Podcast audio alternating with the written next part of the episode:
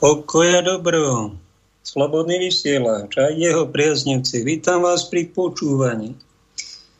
Relácie spirituálny kapitál, ktorá je tu na to už vyše 7 rokov, aby ste trocha zbohatli na duchovné hodnoty, na rozlišovanie, na prehlbenie si svojho poznania a tých vecí, ktoré sú neviditeľné, sú veľmi skryté a inteligentní ľudia cítime, že sú tie najpodstatnejšie, pretože tento vonkajší svet hmotný, v ktorom žijeme, raz opustíme a to, čo sme mali za neviditeľné, zrazu bude 100% skutočnosť.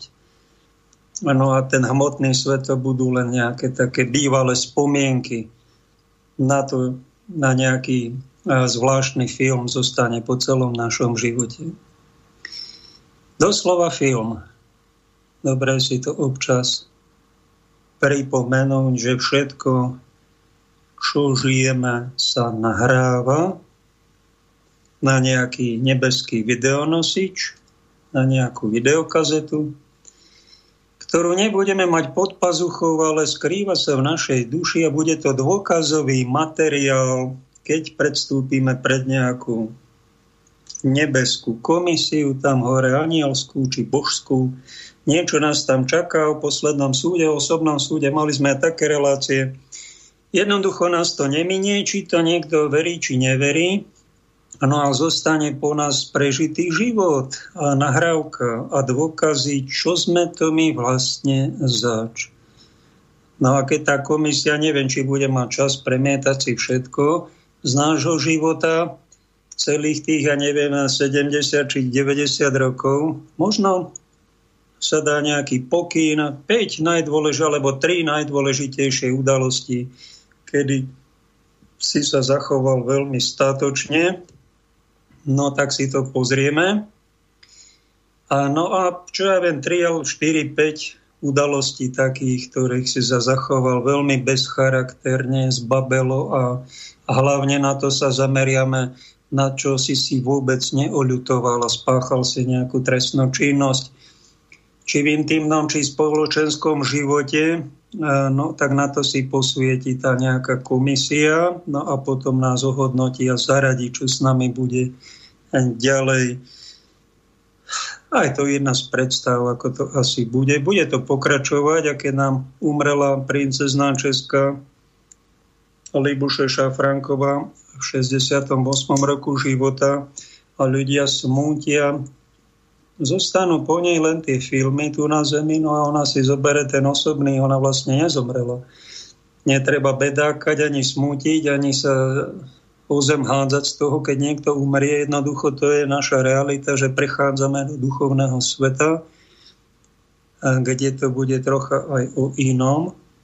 No zobereme si tie filmy, ktoré tie herečky, aj slávni herci nahrali, aj tá ich sláva, tá príliš nezaváži a budú v našom živote nejaké úplne iné eh, veci, veľmi dôležité, nie tie, ktoré tu na Zemi, kto má veľké bohatstvo, kto má veľa majetku, čo ako pekne kto vyzerá, alebo akú má nejakú slávu, alebo nejaký honor, alebo funkciu. To je tu na Zemi veľká hodnota, ale prídeme na druhú stranu, tak študujte Bibliu, hlavne Nový zákon, tam sa o tých hodnotách, čo je dôležité, dozviete a inteligentní ľudia s tým rátajú, to robia, no a tí, ktorí to nerobia, sa pochabia, sa chichocú, nerátajú s tým, alebo sa klamú, vyslovene sa klamú, že po smrti nič nebude nasledovať, no tak tí potom na pohreboch zažívajú šialené tragédie, pretože už nič iné nečakajú, len toto, tento život, ktorý nazvala, ako to nazvala sveta Terézia Avilská, celý tento život si povzdychla raz a dala to aj do jednej zo svojich kníh náš život. Viete, čo to je ten náš život? Zafilozofovala si sveta Terézia, učiteľka cirkvi z 500 rokov. Náš život sa podobá v ťažkej noci, v biednom hoteli. Tak to ohodnotila celý ten náš pozemský pobyt. Z duchovného hľadiska, z vonkajšieho hľadiska, hlavne pre tých, ktorí si žijú, sú zdravší, majú čo jesť, majú kde bývať, majú všelijaké výhody spoločenské, tak na to príliš nemyslia, ale občas si na túto vetu spomeniem. Hoci som v takom strednom pásme medzi bohatstvom a chudobou, kde si v strede Európy, v Slovenskej republike. Čo to máme za tému? Klobúk či kýbel na hlave? No znie to trocha bulvárne, hlavne ten kýbel. Možno sa spýtate, čo som to tam dal do názvu, také bulvárne, ale ja som tu, ja sa tu netvárim, že som strašne seriózne E, vystupujúci a my sme alternatívami, môžeme troška aj slobodne, možno aj bulvárne si dať do názvu. A keď som tak rozmýšľal, ako to spodobniť to, o chcem dnes hovoriť a čo vás chcem troška poučiť, pri inšpiroval ma e, k dnešnej relácii jeden brat Igor, ktorého som tu v Tatrach stretol niekoľkokrát a vždy mal na sebe klobúk. A to je také, také milé, lebo to sa stretnete len výnimočne. Možno ukazuje ten pán Igor, že je niečom výnimočný, až tak ho nepozná. Ale je to výnimočné, lebo dnes sa klobúky už, to je niečo také staromódne, už sa to nenosí, ale keď bol svet ešte normálny, tak eh, žena, ktorá bola trocha vyspelejšia, tak sa pekne obliekla, išla do spoločnosti a dala si klobúk. Ako taká dáma, ktorá má trocha spôsoby, je trocha nad vecou, má nejakú noblesu, má nejakú úroveň a vyžarovalo to z nej. Z toho jej správania ten klobúk to pekne dotvoril, tú jej úroveň. Podobne muži boli džentlmeni, a keď sa išli poprechádzať, tak si dali aj dôstojní páni, dnes výnimočne nejaký pán farár má nejaký klobúk. Väčšinou máme aj vrátanie menia a ja mám klobúk skrini a málo ho používam. Už sme si zvykli na čapice, na šiltovky alebo e, na všelijaké prikryvky, šatky. A tie klobúky sa ako tak nenosia. Tým len ukazujeme, že náš svet sa dostáva do nejakej veľmi divnej polohy a musíme sa naučiť brať to všetko okolo športovo, nebrať to príliš vážne. Pretože to, čo sa na nás valí, vyzerá to, že štartovali tou koronou cez tie testovania, vakcináciu, už sú na svete COVID pasy. 1. júna Európska únia poslanci schválili No tak to sú jasné znaky toho, že to bolo dopredu nachystané. Oni to dopredu vedeli, ideme postupnými krokmi a dozvedáme sa to nie z mainstreamu, ale z alternatívy, z rôznych častí internetu hlavne. To tajemstvo neraz, e, nedávno prezradil jeden poslanec v parlamente holandskom, e,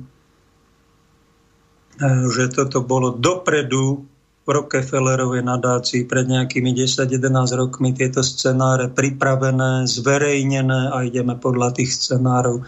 A kto to nevníma, kto o tom nevie počuť, nechce o tom vedieť, e, tak v prvom rade si klame. Jeho duchovný život, e, môže sa on hrať na superkatolika, je, ono vlastne prežíva istý druh apatie, čiže stratu kontaktu s realitou, má poruchy vnímania tej reality a tak humorne to nazvem, že nosí miesto klobúku na svojej hlave.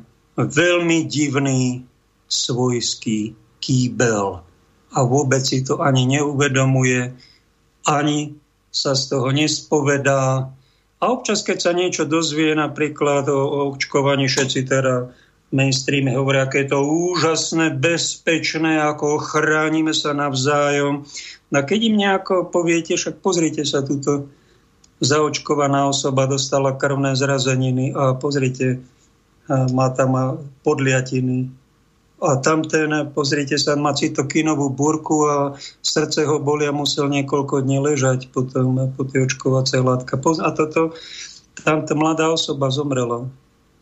Tak to zareagovalo. On ich ten kýbel stiahnu dole a nechcú to vidieť, nechcú to počuť a skryjú sa pod ten kýbel, pod kýbel z babelosti, absolútnej nezodpovednosti a mlčia nehovoria, nekritizujú. A oni sa tvária a myslia si, že majú dočinenia niečo s Ježišom Kristom, so Svetou církvou alebo s ľudským pokolením.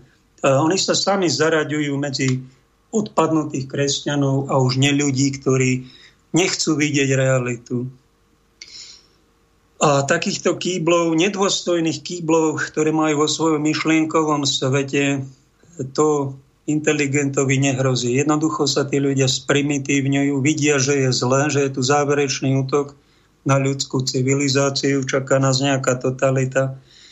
Áno, a ak s tým niekto mlčí, to znamená, že svedčí a spolupracuje. Bude, ja, ja nebudem na ňo nadávať, ja nenosím kýbel na hlave, a snažím sa mať nejaký taký elegantný klobúk a nečuším a snažím sa to elegantne aspoň skomentovať a vradiť trocha aj vám, že ak žijete s takýmto človekom pod jednou strechou v nejakej farskej budove, reholnej komunite, v domácnosti, v činžáku, nemusíme stále o tom hovoriť, ale občas im tak naznačte, budete za to pred Bohom alebo do otázky to dajte, to ešte také, také pokornejšie. A myslíte si, že za toto nebudete zodpovední raz pred Bohom?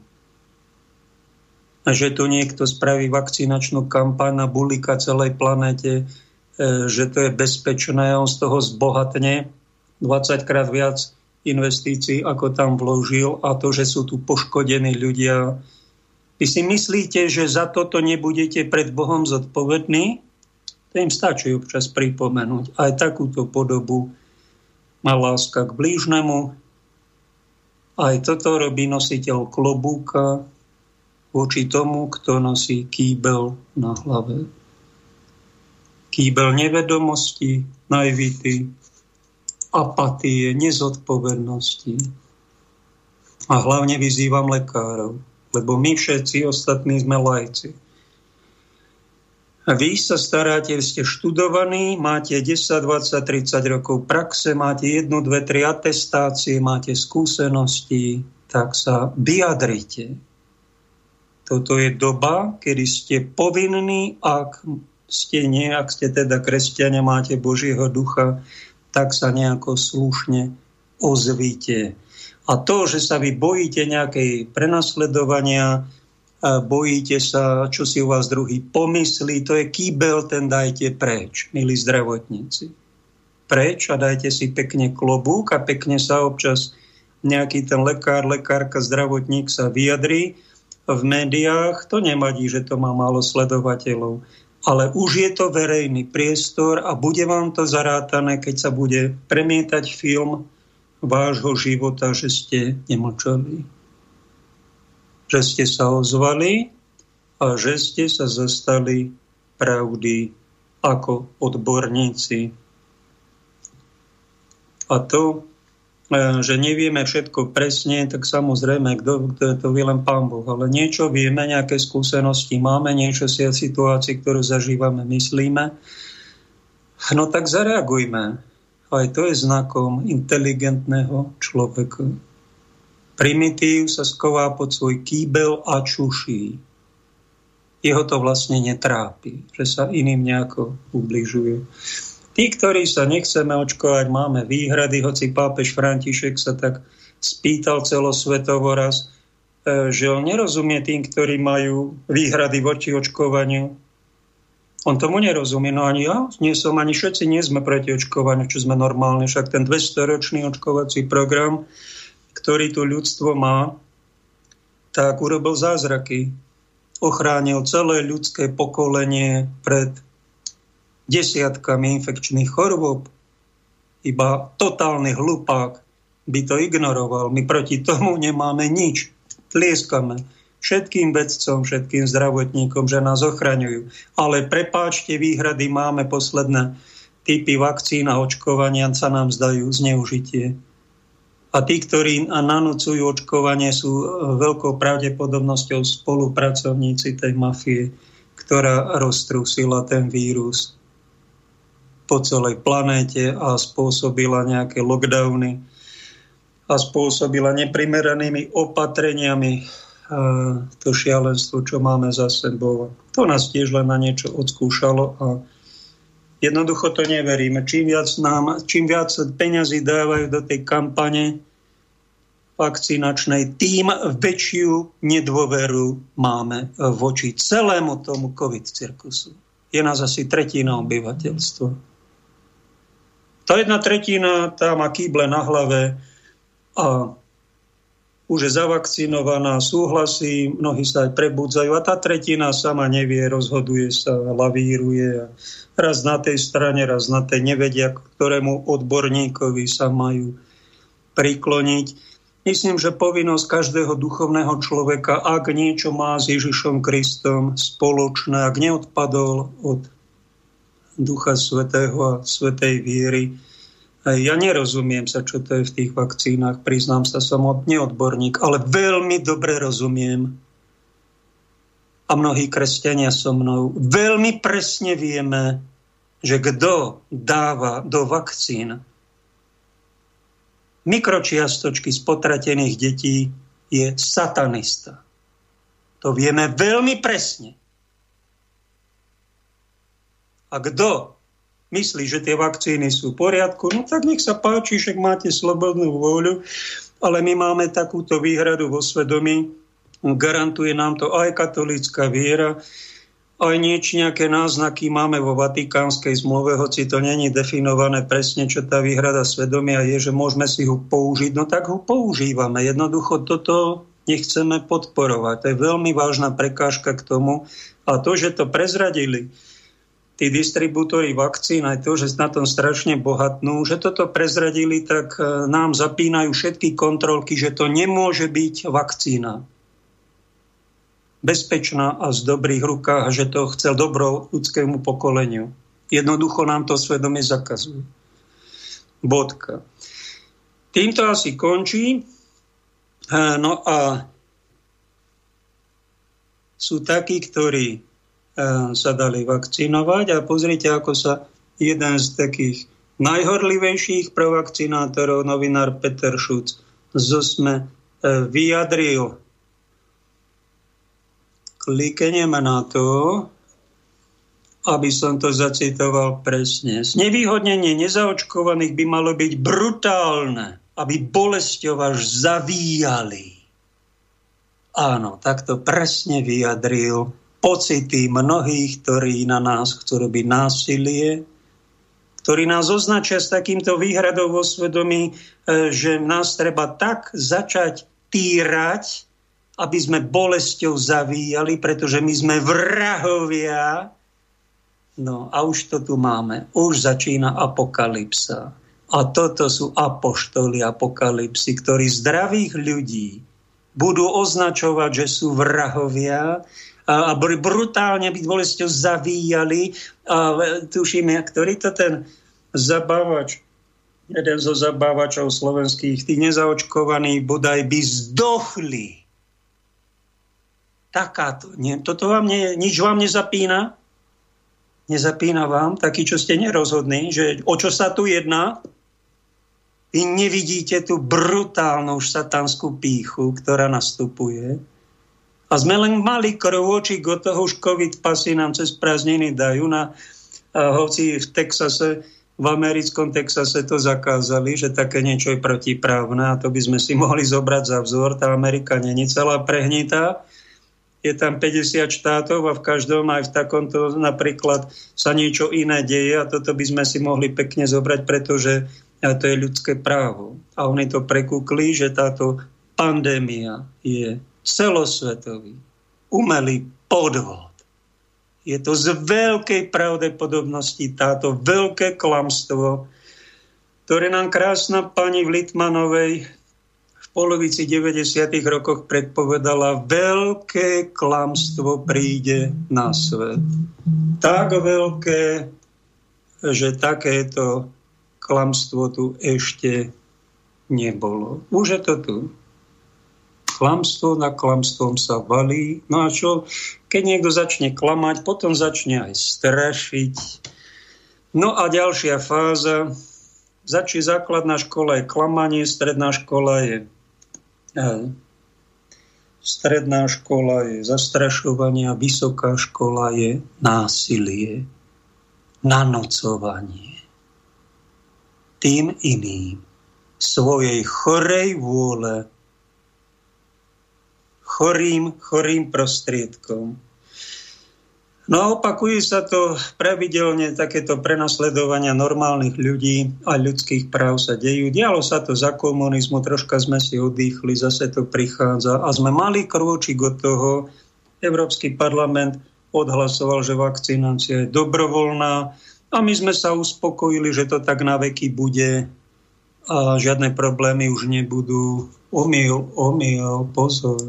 Jedno zasadanie parlamentu a môže byť vakcína povinná. A druhé zasadanie parlamentu, e, tí, ktorí nebudú vakcinovaní, budú prehlásení za vrahov a budú sa musieť brutálne na nich a aby sa zabíjali, tak budú trpeť si koncentračných či akých detenčných táborov. Taký maličký krôčik sme od toho.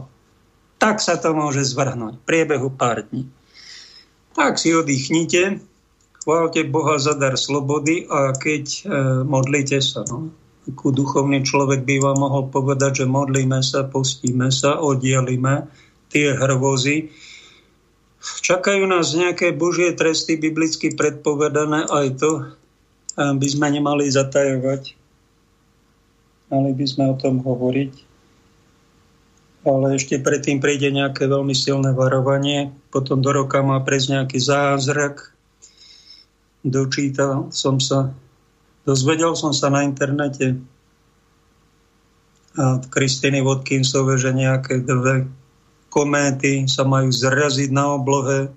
To vytvorí na oblohe nejaký kríž zázračný 7 dní, že to bude na oblohe.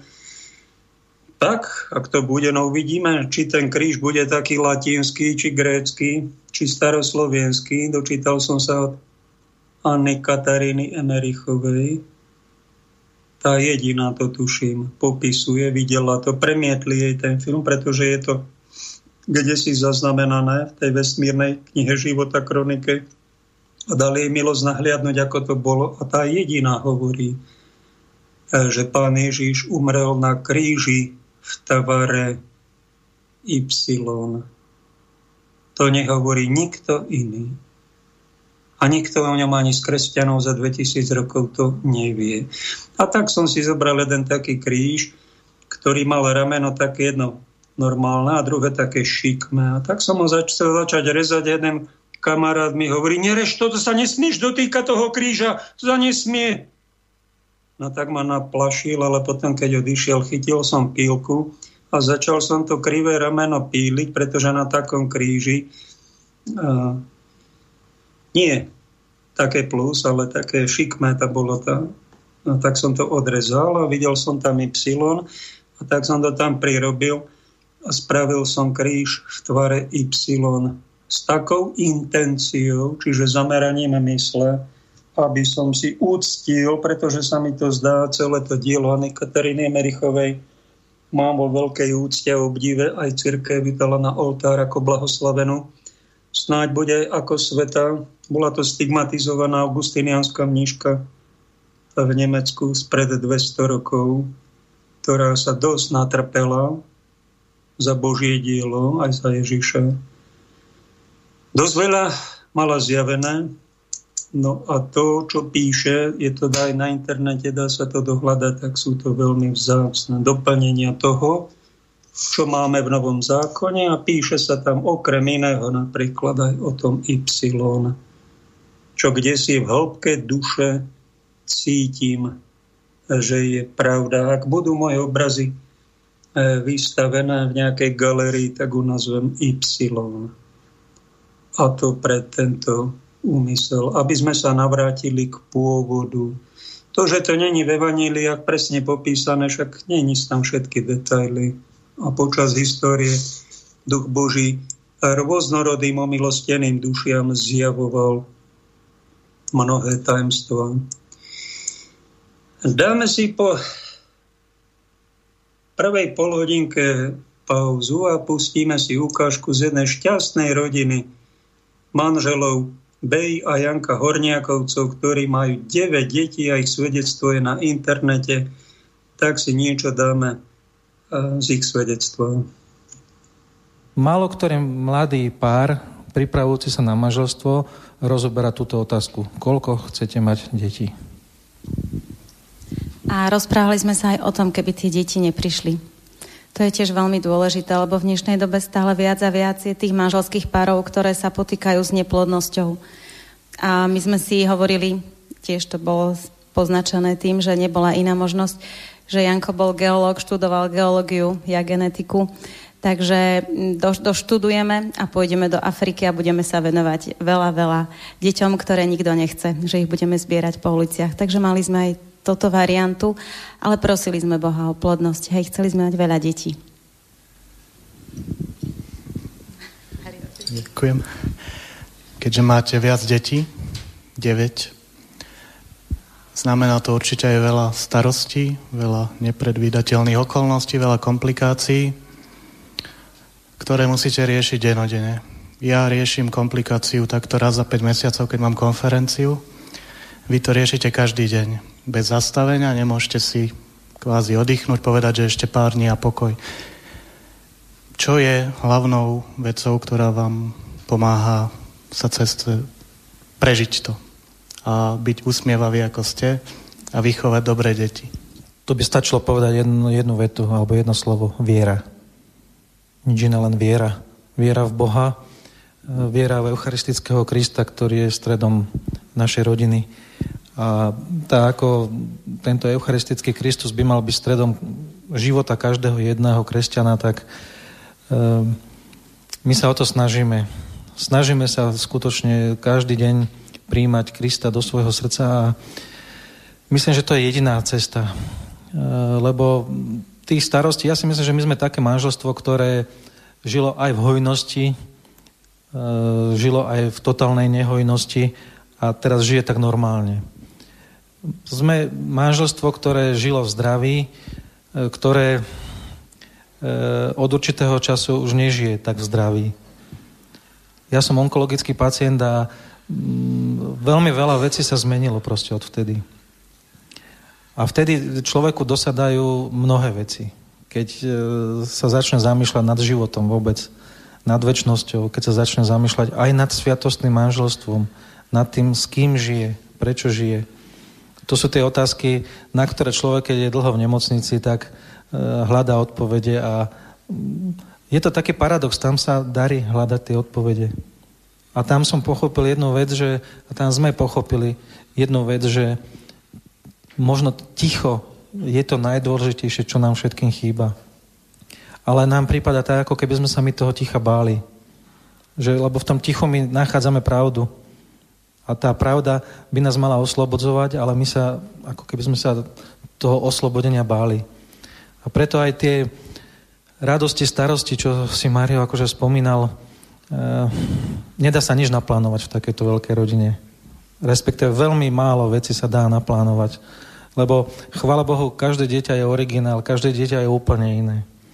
S niektorými sú menšie problémy, s niektorými sú väčšie problémy. U nás duplovane platí, že malé deti malé problémy, veľké deti veľké problémy. I keď najstaršie dieťa je najmenej problémové, je to úžasná princezna Dominika naša.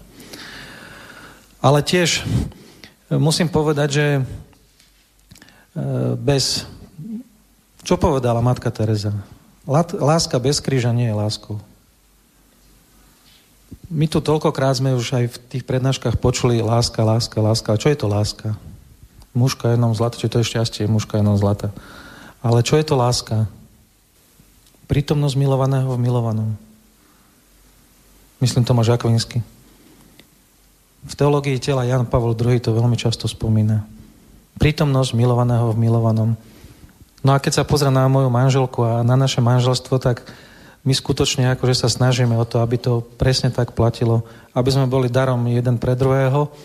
A tam, kde je zdravý vzťah medzi manželmi, tak tam potom aj tie starosti, ktoré, ktoré sme spomínali, sa prekonávajú úplne, úplne ináč. Ja veľmi rada hovorím, že náš, nás ženy Pán Boh vyznamenal. Vyznamenal nás takým úžasným darom, ako je bolesť. Keby Ježiš vymyslel iný spôsob, ako nás spasiť, tak sa nenechá ukrižovať za strašných bolestí. A my ženy ho máme vpísanú do tela. Z teológie tela vieme, že dievčatá od 13. 14. roku každý mesiac sú niekoľko dní vyradené zo života, tak trošku. My ženy v pôro- pri pôrodoch pri tehotenstve sme tiež trošku handicapované v očiach chlapo. ja hovorím, že sme požehnané. Ďalšia teológia je teológia bolesti. To je Božia ekonomia spásy. Ako nás spasiť? Spasiť nás bolesťou, ktorú s láskou príjmame. A tým, že príjmame deti a príjmame viac detí, tak uh, sme v podstate uh, odsúdené na víťazstvo, pretože nesieme tie, tie kríže a tie bolesti spolu s Ježišom. My nemôžeme prehrať, pretože niekto pred nami už tú cestu kríža a cestu lásky, lásky, ktorá má korene v tvare kríža, prečlapala, predžil. Takže Mario, odpoved na tvoje otázky. Um, keď je veľká rodina, tak je aj veľa rúk, ktoré dokážu pomôcť. U nás stačilo pol hodinu na to, aby bol uprataný dom aspoň hlavné miestnosti, ktorými sa preženie návšteva.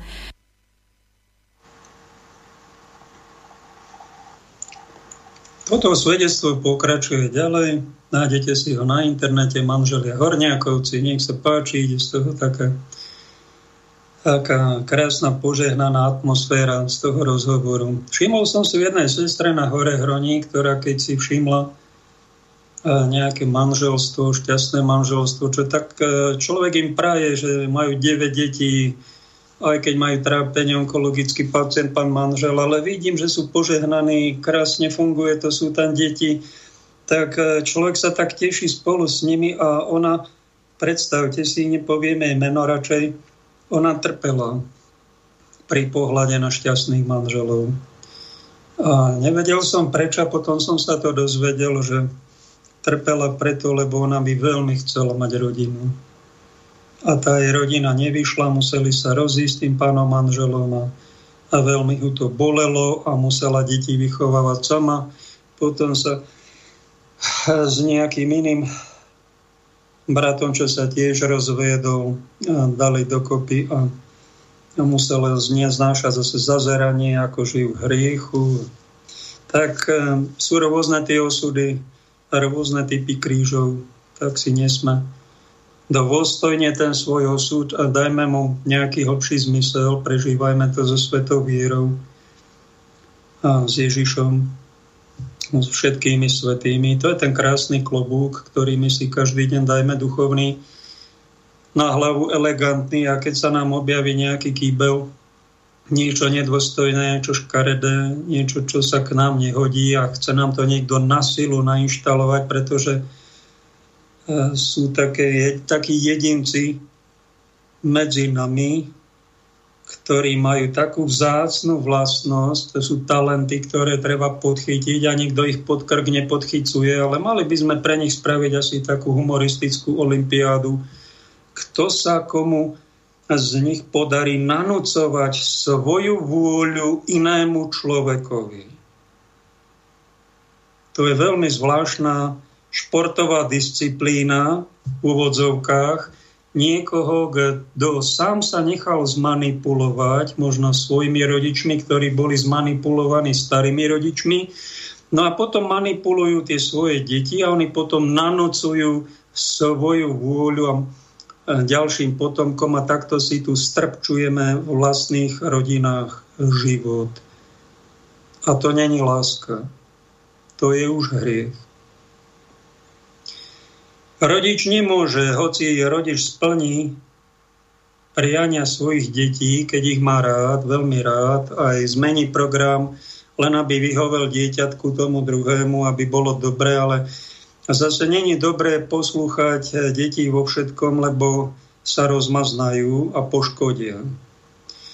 Veľmi krásne to vystihol asi najpokornejší biskup porevolučný František Tondra, blahej pamäti,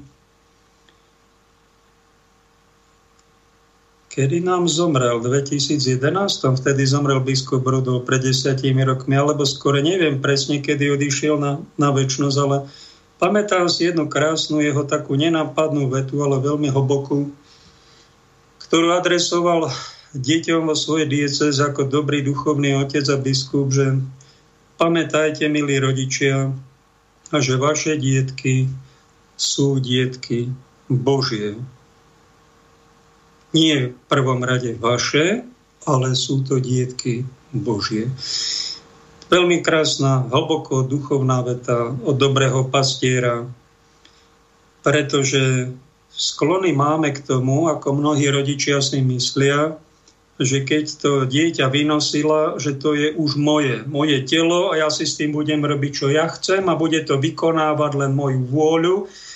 No tak ak si také niečo chceš, tak si na baterky zože nejakú babiku, to bude robiť tvoju vôľu, ale to, je to bytosť originálna, ktorá má špecifickú dušu. Aj tí rodičia, aj keď majú 9 detí, zistia, že z jedného lona pochádzajú tie deti materinského, ale každé je iné každé je originálne, každé má nejakú inú úroveň a ku každému treba pristupovať aj spoločensky samozrejme ako rodina, musia na, na nejakých pravidlách fungovať, ale každé to dieťa má nejakú inú špecifikáciu.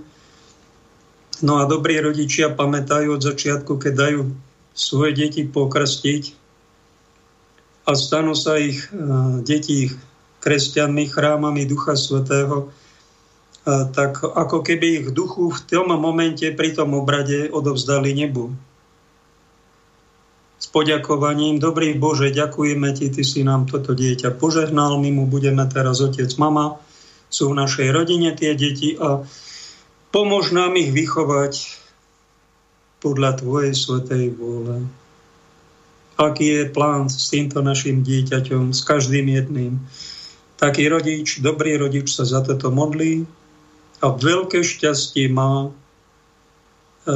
také dieťa, keď má takýchto zbožných rodičov. No a veľké nešťastie nastáva vtedy, kedy to dieťa bude rozmaznávané a potom sa bude rozdrapovať a nebude plniť Božú vôľu, Boží program, ale bude plniť nejaký sebecký program, satanský program alebo nejaký, nejakú čertovinu sa v ňom na začiatku sa to zdá všetko taká zábava. Taký balónik svoj vôle vznikne. Je a vypúšťame si tie balóniky.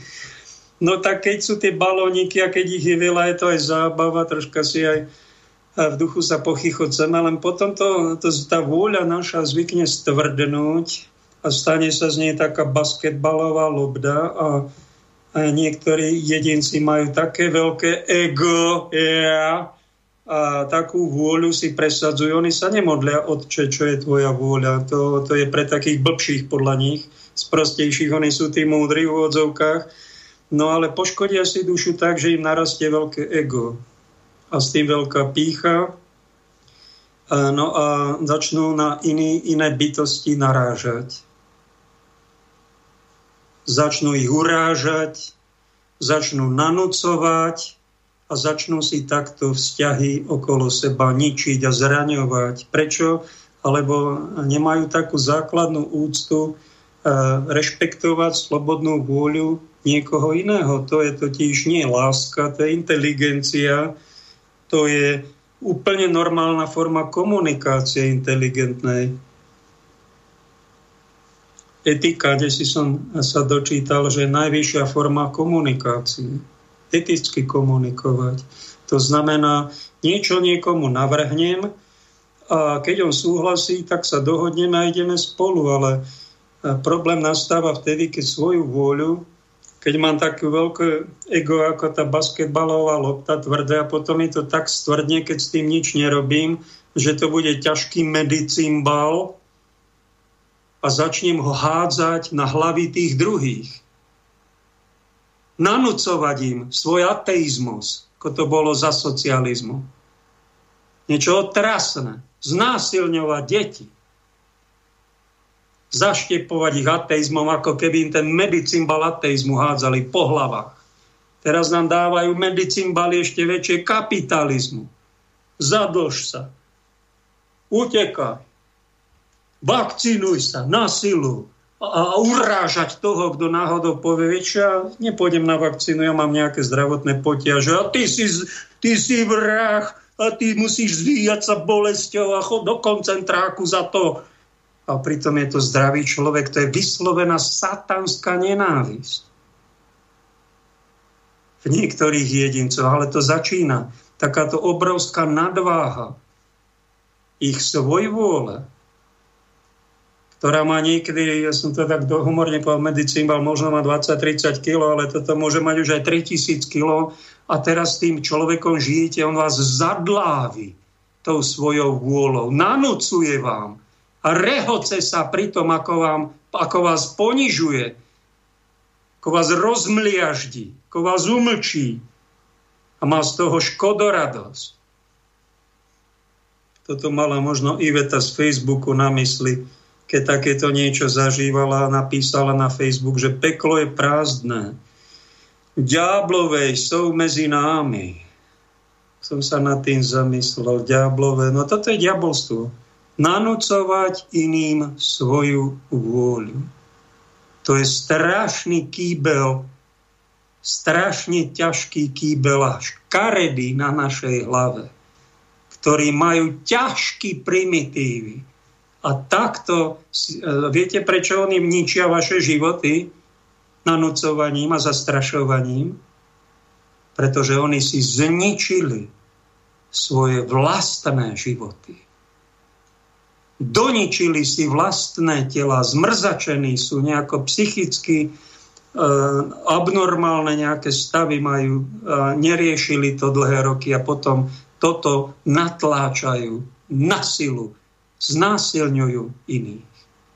Je to niečo podobné ako E, keď niekto túži po nejakej žene, prejaví jej záujem, tá žena je aj tá sestra je aj potešená, že niekto ju miluje, má záujem, ale že ho chce znásilniť a šikanuje ho a prenasleduje ho. Po kostole jeden takto naháňal jednu sestru, že policiu na ňo chcela e, zavolať. A to ty, tak som mu povedal spirituálnej poradni, ty sa nehambíš takto prejavovať seba lásku nanúcovaním sa svojej prítomnosti tej sestre. Ty sa nehambí, že ona na teba musí zavolať políciu. Niečo otrasné. Otrasná veľká. Nevyliečená vôľa. Vykrmoval si dlhé 10 ročia svoje ego. A potom to takto dopadá. Ešte, že ho neznásilní. To je ešte inteligentné, ale to už sú náznaky toho, že tu je niečo nejaké patologické niečo. Obrovská hamba. To je kýbel, ktorý nepatrí na hlavu, je to slepota. Tak si ho daj dolu, bratu ten kýbel a daj si tam nejaký pekný, elegantný klobúk. Buď gentleman a váž si, keď je nejaká sestra dáma, pekne s ňou komunikuj eticky, lebo toto není etická komunikácia nanúcovať niekomu svoju prítomnosť. A viete, kde urobila aj tá sestra chybu? Že sa mu venovala, venovala, duchovne ona ho sprevádzala, aby bol prehobený troška vo viere, tak sa s ním aj modlila. No a zakončené tie 2-3 hodiny modlite bolo v tom, že ona urobila, nedvihla mu telefón, alebo sa nechovala tak, ako on chcel. Sa rozúril na ňu a začal na ňu byť zlý. V tom momente to mala liečiť a odísť obrátiť sa, nevenovať sa, však to je ťažký pacient. Pre pána Jana. Má obrovskú chorú vôľu. Vôľa je po grécky či francúzsky, neviem, bule. A keď niekto vôľu nemá, tak sa to volá abúlia. To je jedna tuším už psychiatrická diagnóza. Niekto má apatiu, totálnu nechuť niečo meniť na tomto svete. Už len si lahnúť a si zomrieť. Apatia, nič sa mi nechce. No keď je to u človeka, ktorý má 88 rokov, tak, nie, tak mu to doprajte, už ho nepreháňajte, prosím vás. Už po 60 keby sme nemali tých našich spoluobčanov preháňať. Nechajte ich, už si na, odrobili, keď už majú trocha tej apatie, sú unavení, ale keď to má 20-30 ročný človek apatiu a nechce nič robiť, nič meniť, no tak to tiež není normálne však. A buliu má napríklad človek, ktorý pije tak mu to psychiatrička dala do karty zdravotnej. Vy máte abúliu, neviete si rozkázať. Lekár mu diagnostikoval alkoholizmus, diagnózu, psychiatrička abúlia, Áno, a keď išiel za kňazom, tak mu povedala, povedal teda ten dôstojný pán, poznal ho, počúvaj, vieš, čo ty máš za chorobu? Tvoj problém alkoholizmu sa dá vyriešiť za dve hodiny. Ty nechod na liečenie, to zbytočných 5000 eur vyhodených do ľuftu. Oveľa viac by ti pomohlo, keby ťa niekto vyšľahal žihlavo po holej riti za to, že ty sa spíjaš. To by ti viacej pomohlo. Ale to takúto terapiu to nikoho nenapadlo z tých otitulovaných. Tvoj problém sa dá, bratu, vyriešiť tak, e, že si klakneš pod kríž a budeš prosiť Ježiša Krista, Pane Ježišu Kriste, zmiluj sa nado mnou hriešnikom. A tam pekne modli sa a keď budeš úprimne prosiť, on ťa dostane a prestaneš mať chud na alkohol. No ale čo je problém? Abulia u neho duchovná je taká spolu s apatiou, aj akédiou či acédiou je, že on nechce to zmeniť, on totiž miluje svoje hriechy. Jemu sa zdá totiž ten život taký triezvy a normálny, dôstojný, strašne nudný. No a ten ozajstný život sa mu zdá, keď si vypije, no a to, že už má závislosť a sú problémy, dlžoby, choroby, tak to, to si e, nevšíma. No potrebuješ padnúť na papulu a úplne sa desi spíť a keď budeš tam desi zomierať, snáď sa, snáď sa prebereš toho, že to, to není cesta. To je cesta do záhuby celý problém mnoho psychiatrických diagnóz, aj táto, nepoviem, že všetky, mnoho, je nedostatok lásky k Bohu. Keby totiž mal niekto lásku k Bohu, ozaj by ho mal rád toho otca, tak by nerobil ťažké hriechy. Dočítal som sa vám dnes kardinála Tomáša Špidlíka v prameňoch svetla krásnu vetu. Vypočujte si. Tom zmysle sa môže rozumieť správne slovám, ktoré počula v zjavení sveta Margareta z Cortóny. V pravde vravím ti, že moji skutoční priatelia cítia každý hriech ako smrteľný. Lebo kto ma chce nasledovať a zotrvávať v myšlienkach pri niečom, čo je proti mojej vôli, uráža ma veľmi týmto svojim zotrvávaním. No, krásne zjavenie svätej Margarety. Prvý raz v živote som sa to dozvedel. To, čo cítim už dávno, e, že keď niekto nechce opustiť svoje hriechy, ako sveta Katarína Sienska, svetým nožom nenávisti voči tomu hriechu nechce vyoperovať tento nádor svoj vôle zo svojej duše, on sa túto operáciu nechce urobiť. Diagnóza je jeho, že miluje príliš svoje hriechy a má málo rád Boha. A tým Boha vlastne uráža. Ak by sa normálny duchovný človek s klobúkom na hlave s niečím elegantným dozvedel, toto moje správanie uráža moju manželku, urážajú to. Tak a, aby som si ten vzťah a rodinu nerozbil, no tak budem sa snažiť nerobiť niečo, čo ho veľmi uráža. Však. Alebo tá manželka povie, tak buď flaška alkoholu alebo rodina, lebo odchádzame. A urobí veľmi dobre, že s ním zatrasie. Nech sa spamätá z toho primitívneho egoizmu s kýblom na hlave, musí, sa musí rozlúčiť. Podobne aj vzťah k Bohu, ak si ho nechceme rozbiť, tak my nesmieme príliš milovať svoje hriechy, svoje slabosti, svoju dar, svoje darebáctvo, svoju lenivosť, svoju neochotu sa zmeniť, svoju zbabelosť, zadubenosť, alebo čo som sa všimol, že niekto si tak, on, to, on, on robí mystiku a tá mystika spočíva v tom, že si sedemkrát za deň sa zobudí a hneď, hneď si navinada, ja som hriešný. Áno, my sme, ja som hriešný, potom si to pripomenie o desiatej a ešte prianil pána a potom aj po obede a večer si to trikrát a keď zaspáva, tak si po hlave trieska, aký som ja hriešný, hriešný som.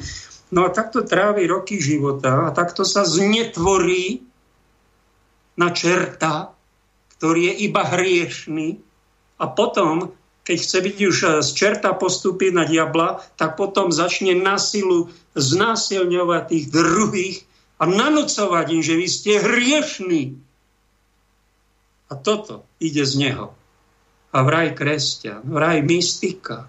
No tak je to taká, to je mysticizmus zvrátený a, a napadlo ťa niekedy, však ja nie som proti tomu, že sme hriešni, však každý deň si uvedomujem svoju slabosť a človek potrebuje povedať aj slovo prepáč, keď sú väčšie hriechy, treba aj za nás svetú spoveď u nás katolíkov a snažiť sa vyhýbať tým ťažkým hriechom, ale e, to, to treba tam riešiť, spovedníci, priznať si, že som hriešný a keď som niekomu ublížil, čo v Slovensku není taký zvyk, lebo my sme tu takí folkloristi, tu slovo prepáč polovica kresťanov vôbec nepoužíva a to, že majú poruchu, kognitívnu disonanciu, to nich ani nenapadne, Nikto ich na to neupozorňuje, ani v tomto žijú aj zomru. Polovica kresťanov. Katastrofa. Normálny kre, taký kýbel na hlave nosia. Neumilnosti a namyslenosti a z toho potom. To je kýbel. A oveľa väčší kýbel a ťažší a hroznejší, by som povedal, to je liatinová vaňa, ktorú má niekto na sebe, si tam si trieska tú hlavu, aký je hriešný a potom znásilňuje druhých.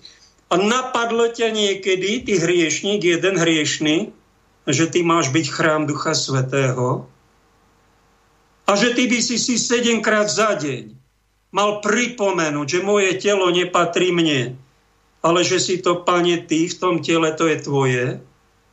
A tá Božia milosť, ktorá to si ty vo mne a to tebe patrí. A ja si musím to, aj to telo svoje vážiť, sám seba, lebo som chrám Ducha Svetého. Pripomenieš si to vôbec? Nie, to ma nenapadlo. No tak začni, ty debil.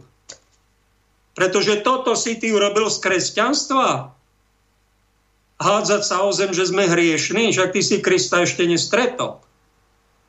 Začni si vážiť sám seba, že si chrám Ducha Svetého. A sedemkrát za deň si to pripomeň. Že tvoje telo nepatrí tebe. Že tvoje deti nie sú iba tvoje deti, ale sú to Božie deti. Preto som na teba prísny, pretože to je dôležitá vec a toto by otec mal zdôrazniť. No a keď si to človek poriadne uvedomí, tak potom bude mať rešpekt a úctu k druhému kresťanovi, druhému človekovi a nebude mu sprosto a nedôstojne nanúcovať svoju vôľu. Ako je to úplne bežné v našich rodinách zahráme tu divadielko nejaké a potom si nanúcujeme to rob, nerob, to rob. A to, to, to si mal, to máš červené auto a mal si si kúpiť modré auto. A prečo si si nekúpil takto svokra vyletí na svojho za, uh, zaťatu? Prečo robíte? Prečo mu znásilňujete tú vôľu? Necháte ho žiť. Čo sa staráte? No tak moja mama robila toto nám, a, a, a ja to musím robiť svojej cere. A prečo by ste to musela robiť? Čak to je hriech nanocovať niekomu svoju... A čo mám s tým robiť? No tak dajte to pekne nebeskému Otcovi cez Krista a moja vôľa mne patrí, mne, pane. Ty mi ho začni liečiť, lebo toto, čo ja robím, to je hádzanie medicimbalu na tých druhých a nosím stále kýbel na hlave, keď znásilňujem iných. Žiadna láska k blížnemu. To je podvod keď není základná úcta k druhému človekovi. Úplný základ vám hovorím. Materská škola. Polovica národa asi nechodila do ten, tak sa nenaučilo hovoriť slovo ďakujem, prosím a prepáč. jednej otitulovanej slečne na Hrave som to pripomenul. Taká je pre sveta, hovorím po mesiaci, čo som mu pozoroval. Vy nepoužívate slovo ďakujem, prosím a prepáč. No tak sa trocha aj zháčila, mi tam poďakovala. No dobre, no vidím, že pracujete na sebe. Pokračujte, snáď sa dožijeme toho, že poviete aj prepáč druhému. Dáme si prosím ďalšiu ukážku, ktorá bude taká koľko, 17-18 minútová a musel som sa trocha prinútiť svoju vôľu, aby som to zaradil do vysielania, ale myslím, že patrí takéto niečo aj spomenúť sérii týchto relácií. Je to obratený satanista, ktorý tam pôsobil. Aj to je súčasť nášho života. Pán technik, alebo vlastne dajme prosím pesničku a ešte to nejak skúsim skomentovať. Dáme niečo veselšie na prv.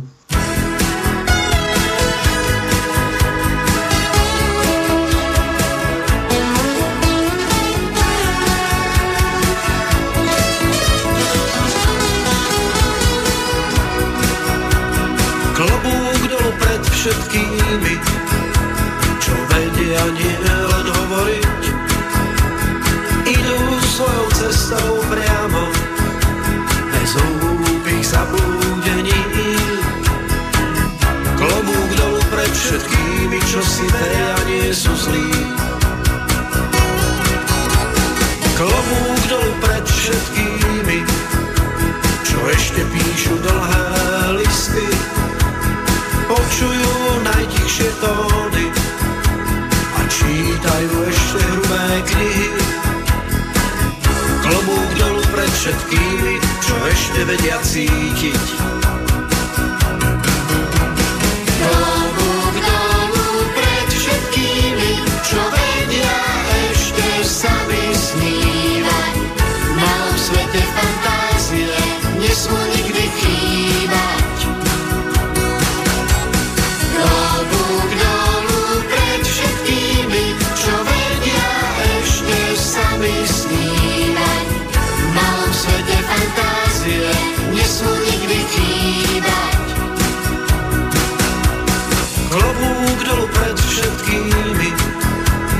Vedia sami smiať. Nechýba im dobrá nálada a veria, že bude fajn. Klobúk dolu pred všetkými, čo vedia sami snívať klobúk dolu pred všetkými,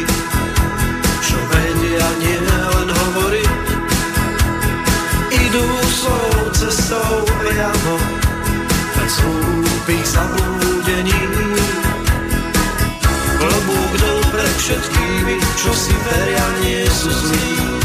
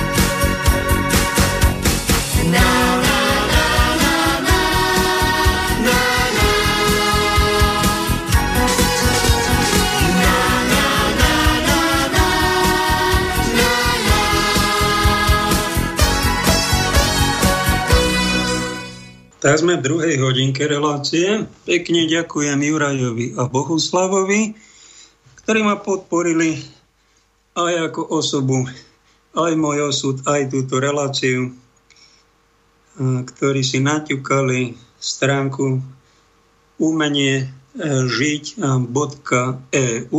bez bekčenia, bez medzere, bez bodky. A tam, tam je dosť veľa aj z mojej tvorby, aj z knižnice od serióznych autorov a je tam aj číslo účtu, ak náhodou niekto dostane záchvat dobroprajnosti a chce niekoho podporiť, tak nech sa páči, môže na ten účet niečo poslať. Juraj Bohuslav to boli tento týždeň. Pán sa takto o mňa zázračne stará. Už je to vyše 8 rokov, čo som tak na vode a kráčam cez tú vodu aj s pomocou takýchto príspevkov, aj tých, ktorí mi rôznorodo pomáhali. Raz som sa vám, to bolo tak na Liptove pri krbe som sa modlil a triasol, Pane Bože, čo bude so mnou? Čo bude so mnou? Kde pôjdem? Ako to bude? A vnútra mi dala odpoveď, však o teba je postaraná. Postaraná. Som sa čudoval a prestal som sa triasť. Naozaj postaraná. Pán sa stará, keď nejakého miesta musím odísť. Pán už chystá cez nejakého aniela a pošle e, nejakých ľudí mi do cesty alebo nejakú pomoc a musím povedať, že fakt, ak niekto dá svoju vôľu, čo som vám urobil a urobil som to a tí, čo ma poznajú osobne snáď to potvrdia, že netáram, že som to zobral dosť vážne aj ten svoj kňažský stav, aj ohlasovanie Evanília a svoju vôľu som si vyliečil tak, že som ho dal do Božej vôle. Zriekol som sa. A na prvé miesto ako prioritu som si dal, Pane, nech je Tvoja vôľa. Na taký čas, 30 rokov prešlo, no sú takí, ktorí to 30 rokov nerobili a tú vôľu si vykrmili a sú veľmi nepríjemní.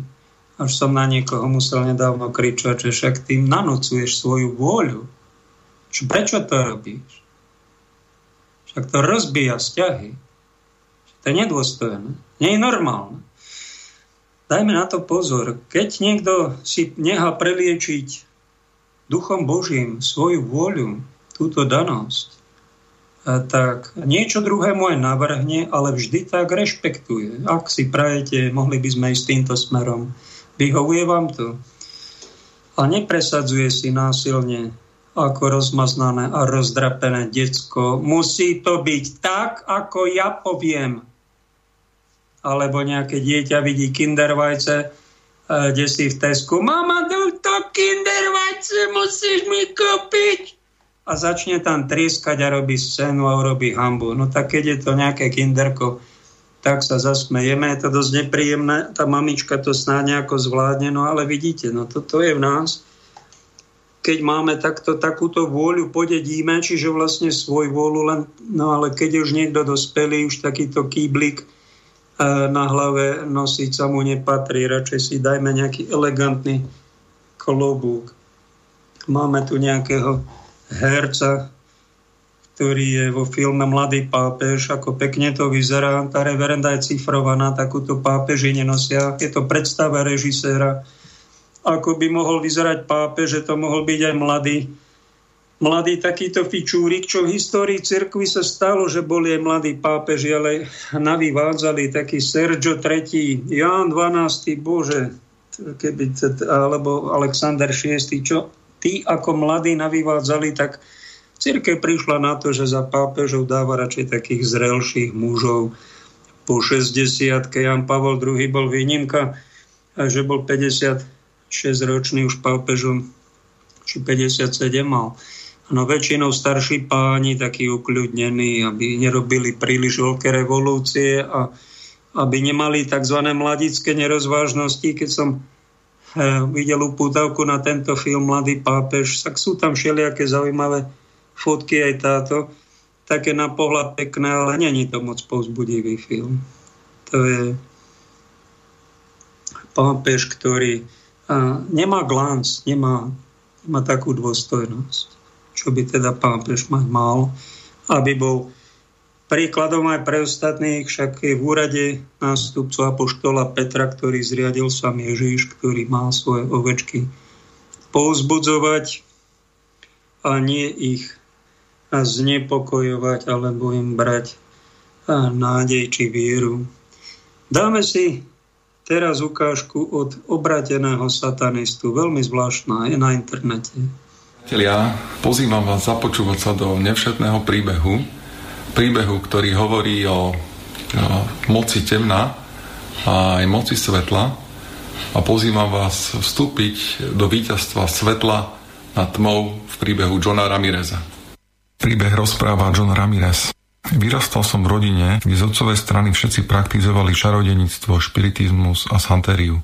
Santeria je kultom vzdávania slávy satanovi a jeho démonom. Pamätám si, že od mojich 7 rokov otec doma klačal a vzdával nahlas chválu a slávu satanovi. Na uctievanie diabla mal vyčlenenú osobitnú izbu. V tej izbe bola citeľná diablová prítomnosť. Otec mal osobitnú a krvnú zmluvu priamo s diablom. Keďže môj otec sám nezakúsil lásku, nevedel svoju otcovskú lásku nikdy prejaviť ani mne, ani mojim súrodencom. Cítili sme sa prázdni, neakceptovaní a nepotvrdení.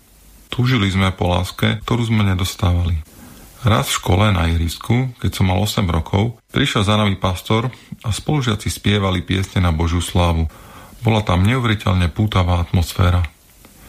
Rozprával nám biblické príbehy, Hovoril nám, že Boh miluje všetkých ľudí.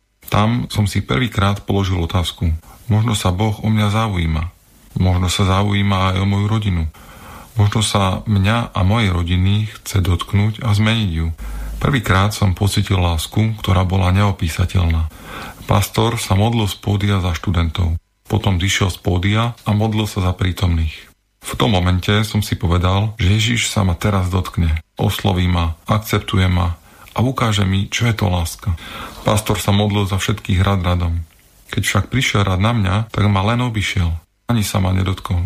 Nepoložil na mňa ruky. Nič mi nepovedal. Nepristavil sa pri mne. Ako jediného ma obišiel.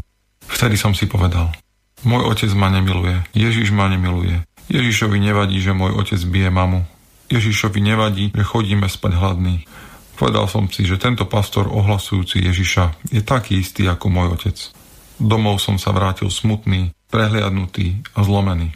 O týždeň na to som sa hral na ihrisku a zrazu vedľa mňa spadol okultný vúdu náhrdelník. Bol to náhrdelník siedmých farieb, siedmých síl temnej strany. Skrze tento náhrdelník som bol zmocnený čítať a vykladať tarotové karty. Jedna čarodenica, ktorá vykladala tarotové karty, keď videla moje schopnosti, Povedala mojim rodičom, že buď ma zasvetia satanovi, alebo uvalí na nás kliatbu slepoty. Keď som mal 10 rokov, moji rodičia súhlasili s mojim úplným zasvetením satanovi. Pri ceremonii sa zjavil diabol a potvrdil moje zasvetenie voči nemu. Obdaroval ma piatimi demonickými mocnosťami. Povedal, že toto budú tvoji anieli, strážni, ktorí budú sprevádzať tvoj život. Bol som pohltený mocou temna a nadprirodzenými darmi, ktoré mi táto temná strana poskytovala. V otcovej izbe som sa spolu s otcom pravidelne zúčastňoval uctievania satana a cítil som jeho prítomnosť v miestnosti. Od 7 hodiny večer do 5 hodiny ráno sme navštevovali čarodenické omše. Bol som trénovaný najlepšími čarodeníkmi, aby som sa stal generálom satanovej cirkvi. Demonická cirkev je dnes organizovanejšia ako cirkev následovníkov Ježiša Krista. Učili ma komunikovať s mocnosťami a autoritami temného duchovného sveta. Museli ste si zaslúžiť právo hovoriť priamo s diablom. Bol som prítomný aj na obetách satanovi, kde boli sadisticky usmrcované ľudské obete v jeho mene. Boli mi zjavované tajomstvá temnej strany. Uzatváral som s diablom nové a nové zmluvy, ktoré mi umožňovali opúšťať vlastné telo a astrálne cestovať s cieľom vyslovovať kliatby na ľudí, rôzne teritória a krajiny. Ľudí v satanovom mene som preklínal duchom prostitúcie, duchom závislosti na drogách, duchom homosexuality, duchom vraždy, duchom samovraždy. Chodil som do nemocníc a preklínal som ľudí na jednotkách intenzívnej starostlivosti, aby zomreli a stretli sa s diablom. Bolo to neuveriteľné, ale dialo sa to. Začal som vykonávať zvieracie obety. Rituálne som pil zvieraciu krv. Zároveň som sa rezal a pil aj vlastnú krv. Postupoval som rôzne rituálne zasvetenia satanovi. Učil som sa komunikovať s démonmi a neustále som sa v tejto schopnosti zdokonaloval.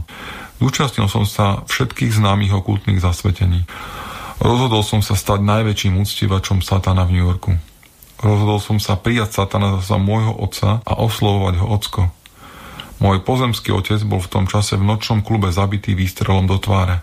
Satan mi povedal, že si ho povolal k sebe a že ma povoláva byť jeho synom. Tak som sa modlil a prijal satana ako náhradu za môjho otca. Rokmi som sa zdokonaloval a bol som schopný hovoriť s diablom z tváre do tváre. Dával mi konkrétne úlohy. Chodil som na diskotéky a do nočných klubov, kde som verboval ľudí pre temnú stranu. Diabol mi zjavoval životné príbehy a tajomstvá ľudí, s ktorými som sa stretával. Ohuroval som ľudí, ktorých som videl prvýkrát v živote, tým, že som im rozprával, čo sa stalo v ich živote a čo sa im ešte len stane. Ľudia boli šokovaní, odkiaľ viem ich tajomstvá a ako sa naplňajú moje vežby.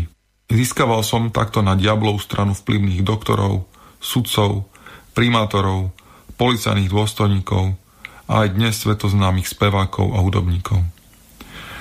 Na Halloween sme mali s mojou ženou svadbu. Moja žena bola čarodenička. Ja som bol čarodeník. Ľudia sa báli prísť na našu svadbu. Nikto z pozvaných neprišiel, no na našu svadbu prišli démoni. Keď sa nám narodila dcéra, postupne som mu trénoval, aby sa stala čarodeničkou slúžiacou satanovi. Ľudia za mnou chodili, keď sa chceli zbaviť svojich nepriateľov. Za peniaze som vyslovoval kliatby a vyslovoval rituály s cieľom usmrtiť týchto ľudí. Za smrť druhých ľudí mi draho platili. Keď mi zaplatili, tak po mojej kliatbe bol do 30 dní mŕtvy každý mnou takto prekliatý človek. Bolo mi jedno, o koho ide. Či je slávny, či má postavenie a moc. Do 30 dní bolo za zvláštnych okolností po nich. Ľudia sa ma báli. Vplyvní ľudia aj policajti sa ma báli. Všetci ma volali Diabolov syn. Vedel som rituálne vkladať kliatby na ľudí. Ľudia po mojich kliatbách prichádzali o rozum. Ak som ich preklial chorobou, zrazu z nenazdania vážne ochoreli. Keď som ich preklial chorobou lepry, dostali lepru. Ak som ich preklial rakovinou, dostali rakovinu. Preklinal som ženy potrácali deti. Prichádzali chorí ľudia, ktorí mali ísť na operáciu a sa tam zabezpečil, že zmizol dôvod ich operácie. Po mojich kliatbách a okultných rituáloch ľudia páchali samovraždy. Ľudia za tieto okultné praktiky veľmi ochotne platili. Uvrhával som generačné kliatby na celé rodiny. Celé noci som sa modlil k Satonovi, aby vypočul moje požiadavky a oni boli naplňané. Duchovný svet je skutočnejší ako svet, ktorý vidíme vlastnými očami. Jedného dňa prišla za mnou suseda a povedala mi, môj manžel sa zalúbil do inej ženy. Chcem zabiť túto ženu. Pýtala sa ma, koľko to bude stať, ak si u mňa objedná jej smrť. Povedal som jej, že sa porozprávam so svojím otcom a že za niekoľko dní jej dám odpoveď. Po pár dňoch prišla. Povedal som jej, aby kúpila 22 čiernych sviec a zohnala fotku tej ženy. To bude dosť na vykonanie vúdu rituálu za účelom usmrtenia tejto ženy do 22 dní. A že za to zoberiem 10 tisíc dolárov. No, keďže je moja dobrá suseda, dám jej zľavu a zaplatí len 7 tisíc dolárov. Suseda bola šťastná, že som jej ponúkol dobrú cenu a ako odo mňa odchádzala, mimochodom povedala, že tá žena, ktorú chce usmrtiť, je kresťanka. Na to som susede povedal, že ak je kresťanka, tak tú rád zabijem zadarmo a nezoberem ani peniaze. Vykonal som vúdu rituál, ako som to bežne robil. 22 dní prešlo a tá žena nezomrela. Prešiel mesiac a tá žena nezomierala. Povedal som si, wow, čo sa to deje? Zopakoval som rituály, zvolal som démonov a zväčšil som okultnú silu s cieľom usmrtiť túto ženu. Pri tomto zosilnenom rituáli ľudia bežne zomierali nasledujúci deň. V prípade tejto ženy sa však nič nestalo. V noci sa mi zjavil diabol a povedal mi, že musíme zrušiť plán usmrtenia tejto ženy. Po som sa spýtal satana, že čo sa deje, veď ja som predsa tvoj služobník. Ak nezabijeme túto ženu, ako to bude vyzerať? Veď bude spochybnená naša moc. Tu mi Satan povedal, ty nerozumieš? Boh mi povedal, že ju mám nechať tak. Nemám sa jej dotýkať. Spýtal som sa ho, aký je to Boh? Odpovedal mi, že je to Boh, ktorému tá žena slúži. Bol som veľmi nahnevaný. Povedal som Satanovi, aby sme tomu dali ešte jeden týždeň. Satan mi odpovedal, Boh, ktorému slúži, povedal, aby som sa jej nedotýkal. Bol som z objavenej bezmocnosti hotový. V tom čase evangelista Niky Cruz začal so svojimi priateľmi v mojom susedstve organizovať chvály a modlitebné zhromaždenia. Chodil som na ich stretnutia s cieľom, aby som vyslovoval na nich kliatbu. K môjmu úžasu som zistil, že keď chválili Boha, tak všade vôkol nich som videl nepreniknutelný oheň, ktorý ich ochraňoval pred mojou kliatbou, aby ich nemohla zasiahnuť. Vždy, keď som sa usiloval poslať na nich demonické sily, bol som zadržaný. Znova som nechápal. Odišiel som odtiaľ s tým, že prvé kolo bitky vyhrali, ale vrátim sa späť do boja. Zistil som, že viem napadnúť iba tých ľudí a kresťanov, ktorí nemali osobný vzťah s Ježišom Kristom a žili mimo jeho vôle. Takýchto ľudí a skupiny ľudí som vedel zlomiť kliatbami a zaplieniť ich vzťahy démonmi, takže v ich životoch sa začalo všetko rozkladať. Kresťania, ktorí žili svoju vieru len papierovo, boli pre mňa rovnako ľahkým terčom ako ostatní ľudia. Prišiel moment, keď som si chcel po rokoch služby satanovi zobrať sabatický rok oddychu. Satan ma zahriakol slovami. Tak ty chceš rok oddychu? Rok, kedy mi nebudeš slúžiť? Zbavím ťa zraku a tak budeš oddychovať. Satan mi zobral zrak a ja som bol rok slepý. Takto mi ukázal, že ma vlastní. Raz, ak len raz povieš satanovi, že mu chceš slúžiť, pôjde po tebe. Pôjde po tvojej rodine, po tvojich blízkych. Bude rozsývať všade smrť, bude striktne vyžadovať, aby si bol navždy jeho otrokom. Po roku ma Satan oslobodil od slepoty a tak sa skončil môj sabatický rok. V jeden večer, keď som sa vrátil z nočného klubu, som vo svojej izbe sedel a pozeral film. Zrazu z opačnej strany izby som počul zrozumiteľný hlas, ktorý hovoril Synu, čo skoro k tebe prídem. Spýtam sa ťa, čo chceš so svojím životom urobiť. Ten hlas som nepoznal. Hlas diabla bol totiž úplne iný. Hlas diabla, ktorý zvykol hovoriť k môjmu svedomiu, som poznal dôverne. Tento nový hlas bol úplne iný. Zrazu som videl víziu oblohy, kde boli bežiaci ľudia smerom k ohňu. A krátko po jej zhliadnutí som zaspal. Počas spánku som mal veľmi živý sen. V tom sne som išiel veľmi rýchlým vlakom. Takú rýchlosť som si dovtedy nevedel ani predstaviť. Ten vlak ma doviedol do pekla. Keď som tam dorazil a vystúpil z vlaku, otvorili sa dvere a zaliala ma horúčosť. Videl som ľudí z vlaku bez tváre, ako boli plní strachu. To miesto bolo plné strachu, pochádzajúceho z vedomia, že z tohto miesta už nikdy neodídu. V tom momente som si povedal, ja tu nechcem zomrieť.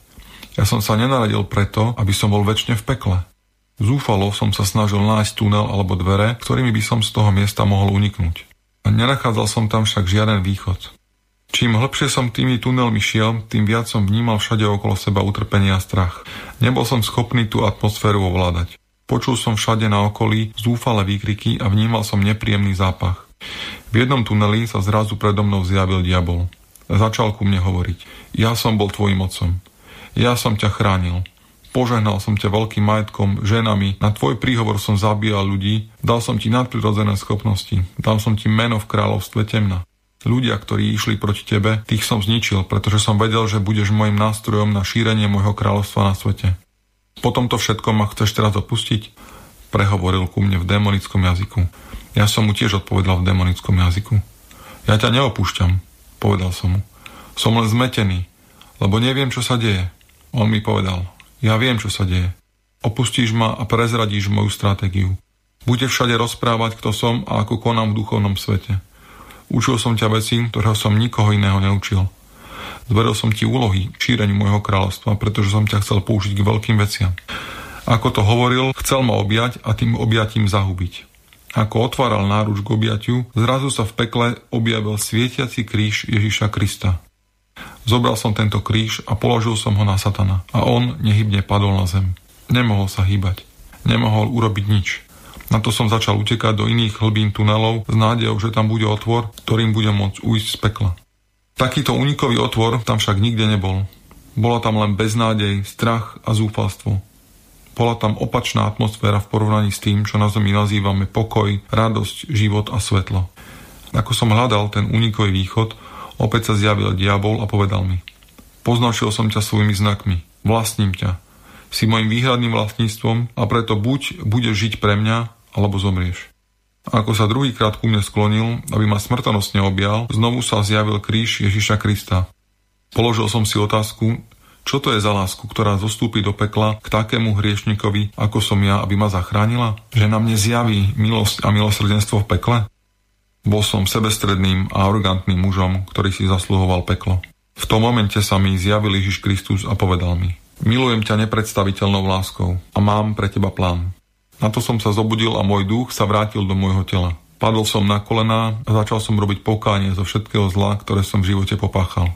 Fyzicky som sa zbavoval všetkého, čo malo súvis s čarodenictvom.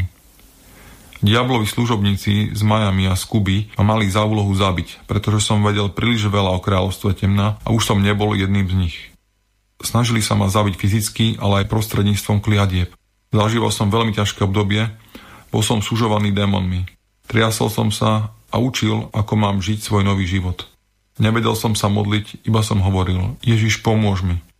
Začal som sa stretávať s kresťanmi, ktorí ma učili sa modliť, čítať a žiť podľa Božieho slova. O môj život títo kresťania bojovali spolu so mnou na modlitbách. V jeden deň som sa ocitol na modlitebnom chválovom zhromaždení. Chválil som Boha a pýtal sa ho, prečo sa mi toto všetko v živote stalo. Ježiš mi povedal, že chcel vidieť, ako veľmi ho budem milovať. Od tohto momentu som už nebol týraný diablom. Od Ježiša som prijal zmocnenie stať sa jeho evangelistom. Ježiš sa stal najdôležitejšou osobou v mojom živote. On je môj začiatok a koniec. On zomrel za všetko zlo, čary a zlomyselnosti, ktoré som popáchal. Nič z toho, čo som v minulosti urobil, ma dnes vďaka jeho milosti nemôže oddeliť od jeho zachráňujúcej a odpúšťajúcej lásky. Už 15 rokov slúžim Ježišovi Kristovi a ohlasujem slávu jeho mena po svete. Jeho meno je môjim štítom pred každou kliatbou. Tak ako som v minulosti preklínal, tak dnes v jeho mene žehnám. Modlím sa a žehnám jednotlivcom. Modlím sa za církev na celom svete. Prijal som znamenie Ježišovej lásky do svojho srdca. Bol som prekliatý diablom a dnes som skrze Ježiša Krista požehnaný. Mojím otcom sa stal Boh Otec, ktorý vládne vesmíru. Dnes viem, že Boh Otec ma miluje nepochopiteľnou a bezpodmienečnou láskou. Moja dcéra takisto prijala Ježiša Krista za svojho pána a spasiteľa a kráča v láske za Bohom Otcom. Verím, že moju dceru si Boh raz použije na šírenie Božieho kráľovstva na zemi. Dokiaľ dýcham, túžim raz v láske k Bohu a v službe na slávu Boha Otca. Pozývam vás, aby ste sa stali požehnaním pre svoju rodinu. Žehnajte svojim susedom, svojej komunite, žehnajte svojmu národu a ľuďom na celom svete. Ak milujeme Ježiša a plníme jeho vôľu, žiadna kliatba temnej strany nám neublíži. Žehnajme spoločne v Ježišovom mene a staňme sa požehnaním pre svet. Amen. Pekne ďakujem Marekovi Nikolovovi za to, že pripravil a vystúpil ako host tejto relácii týmto svojim príspevkom. Má aj stránku, alebo jednu z tých stránok, na ktorých evangelizuje. A tá stránka je veľmi bohatá, volá sa www.môjpríbeh.sk bez vokáňa, môj príbeh Pozrite si to, sú tam desiatky, možno stovky rôznych obrátení a je dobré všímať si, ako kto našiel vieru, vzťah ku Kristovi, ako sa z toho tej svojej svojvôle, konania si toho svojho programu dostal k Božiemu programu ku Kristovi a smeruje k nebu. Máme medzi sebou hm, takých rôznych tzv. veriacich ľudí, tzv. kresťanov, ktorí sú troška aj na smiech, alebo aj viac na smiech, ktorí by napríklad dozvedia sa o nejakých čarodejníkoch, satanistoch, tak chytili by guľomet a vystrielali by ich. Upálili by ich. Bolo to, mali sme to pred pár storočiami, takto sa to likvidovalo. Na čo by na to Ježiš povedal? To je otázka. Nehal by ich žiť? Však sú to služobníci diabla.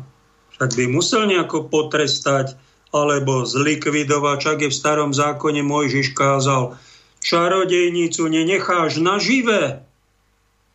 Takí sa kameňovali v starom zákone. Kto vie, či to presne Mojžiš takto nariadil, aby sa kameňovali čarodejnice? Dalo by sa to preložiť aj tak jemnejšie. Čarodejnicu nenecháš podnikať v Izraeli napríklad, alebo nenecháš ju nejako slobodne pôsobiť. No tak sme to preložili tak, že nenecháš nažive a na základe jednej vety ideme vraždiť.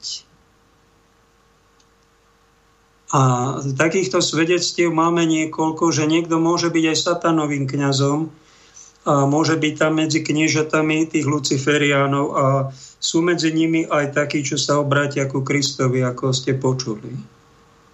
Čiže bola to burina, bol to kúkol, bolo to niečo veľmi jedovaté, satanské. A my, keby sme to zavraždili, tak by sme sa nedozvedeli takýto príbeh. A preto nám pán Ježiš povedal, že aby sme kúkol nevytrhávali a nepálili. A na poslednej večeri, čo vám tu pripomeniem a budem dovtedy pripomínať, dokým, vám to, dokým sa to nenaučíte na spameť, túto jeho vetu, tento jeho odkaz, kde Ježiš hovorí apoštolom na poslednej večeri, eh, kde povedal tie najdôležitejšie veci. Ten, kto eh, prídu dní, keď vás zabijú a budú si myslieť, že slúžia Bohu. Nikdy nepoznali ani mňa, ani môjho Otca, ak toto robia. To je odpoveď Ježiša. Nedal nám právo na zabíjanie nikoho, ani na upalovanie, ani na odstrelovanie. Vynimočná situácia je, keď niekto vraždí, no tak sa vrhne na ňo nejaké vojsko a nejakých teroristov tam spacifikujú nejakou bombou. To je výnimka, nech si to politici robia, riešia, nech chránia svoje národy, ale kresťan by mal dávať do života niečo duchovné a nerobiť si svoj vôľu, čiže Ježiša úplne odhodiť aj s jeho evaníliom a urobiť si to tak, ako to ja. A ideme bombardovať iných, lebo slúžia zlému. Lebo si nevieme, nevieme ich exorcizovať napríklad. Aj to pán Ježiš robil. No neupaloval, ale zbavoval tie ženy posadnuté diablom vyhnal z nich zlých duchov. Prečo my to neponúkame? No, to je odpoveď na to, prečo sme začali v cirkvi upalovať. Lebo sme zabudli exorcizovať. Kto si povedal veľmi trefne, že naša doba potrebuje exorcistov. Kde sú? Prečo nikto nevyháňa diablov z bankového systému? Všetci pocítite. Tí bankári, akí sú diabli, ako majú diabolskú svojvôľu. Diabolské egá. Obrovské lakomosti. To nie sú normálne existencie, aby vám tu povyvlastňovali vaše domy, ktoré ste si postavili, byty, ktoré ste si splácali, firmy vám ničili, ktoré ste si roky budovali a niekto vám také dane vrhne a vyvlastní to a narve tam utečencov však to sú diabolstva. Prečo to nevyháňajú cirkevní služobníci? No tak, lebo ich na to nikto neupozornil. No už tak, tak potom si to budeme musieť ten kalich až do dna vypiť.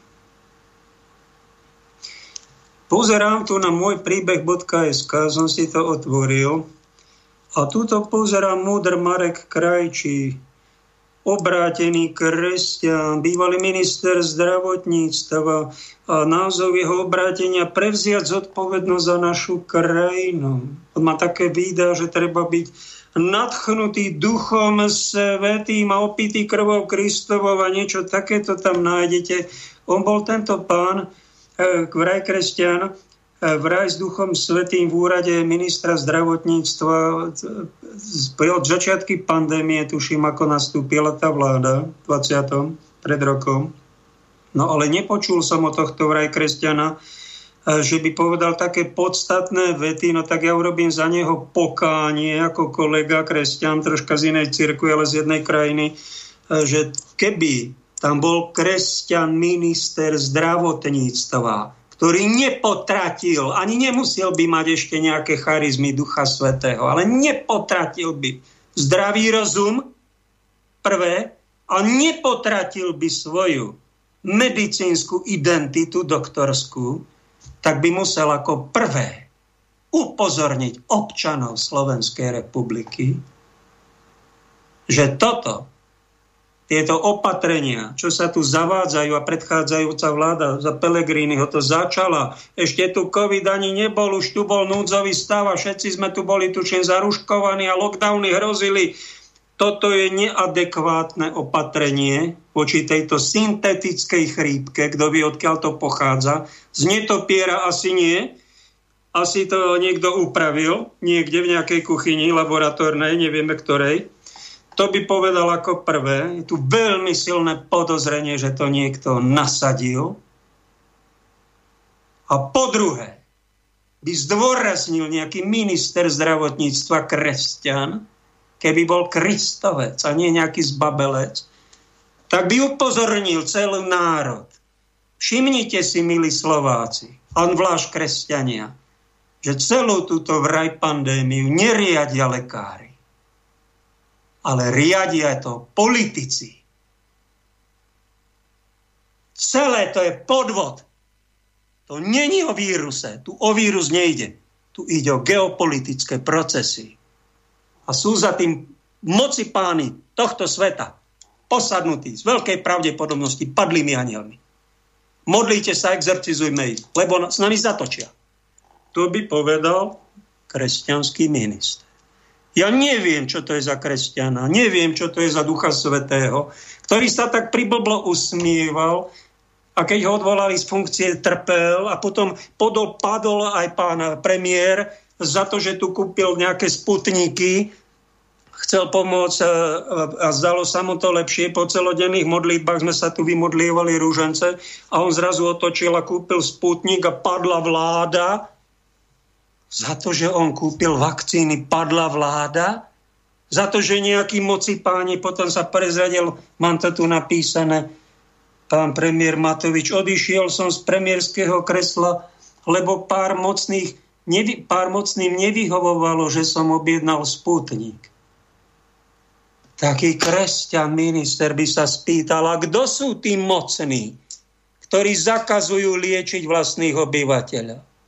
Čo je to za hochštaplerstvo, že medicínsky problém riadia politici, bankári? Čo je toto za cirkus? Aký fašizmus sa to tu chystá? Buďte na pozore, ľudia. Toto by povedal kresťanský minister zdravotníctva. Nepočul som to od neho. Hambím sa za takého kresťana. Prepáčte, Pán doktor, ja nespochybňujem to, že ste otec, suším, štyroch detí, máte nejaké duchovné dary, ste pán doktor, robíte a v medicíne určite ste pomohli tisícky, tisíckam ľudí, ale v, v tomto ste zlyhal. Robte za to pokánie, pretože raz budeme účtovať svoj život, aj za to svoje ministrovanie aj za to moje ministrovanie tu v tomto rádiu, aj vaše ministrovanie vo vašich rodinách. Či ste nanúcovali niekomu svoje programy, svoju vôľu, alebo či sme plnili Božiu vôľu a Boží plán. A či sme pomáhali ľuďom dávať nejaký kýbel na hlavu nezodpovednosti, alebo či sme im tam dali nejaký elegantný klobúk. O tom je táto relácia. Ako je možné, nejaký Donald Trump odišiel, ukradli mu vraj voľby americký prezident a, povedal, že oni si to prajú, aby som odišiel, tak ja odi... No a kto sú tí oni? Kto to je?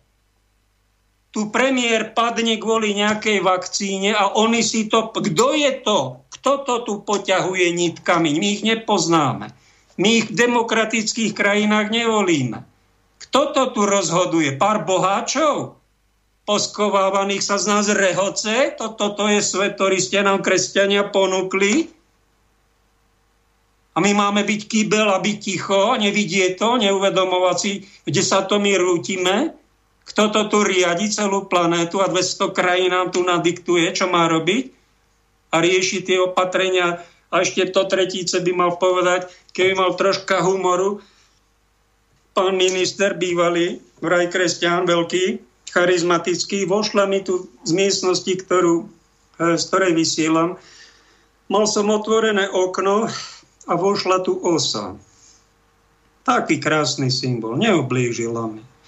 No a tak Čo som urobil? No tak e, starka ma naučila, keď nejaké nevhodné muchy v handlovej behli do kuchyne, tak zobrať nejakú šatku, tak tuto mám nejaký uterák, tak som pekne tou osu, tak som jej troška pomohol. Nechcelo sa jej z izby odísť, chcela ma tu otravovať, ale po nejakej minútke dvoch odišla a lietala, ešte sa vrátila už potom zmysla.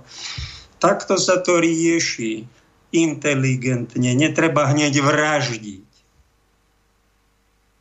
No ale my sme urobili tak, že osa behla do našej slovenskej krajiny. My sme uzatvorili lockdownom celú krajinu, chytili sme lopatu a začali sme tam, kde tá osa pristala, mlátiť a rozbili sme televízor. Potom sme rozbili tam vázu a potom na, na svokru, aj to, svokru sme tresli svokra po hlave, lebo tam osa sadla a takto sme napáchali strašné škody, kým sme tú osu vraj zlikvidovali. Ešte sú tu nejaké pozostatky, nejaká osa tu lieta, stále ľudia nosia tie náhubky hoci sme ju nevideli. To takto, takéto tzv. neprimerané opatrenia my robíme aby sme nejakú malú, malý problém vyriešili, spôsobíme na ekonomike, na vzťahoch, na zadlženosti krajiny. E, obrovské škody, pán premiér. 500 miliónov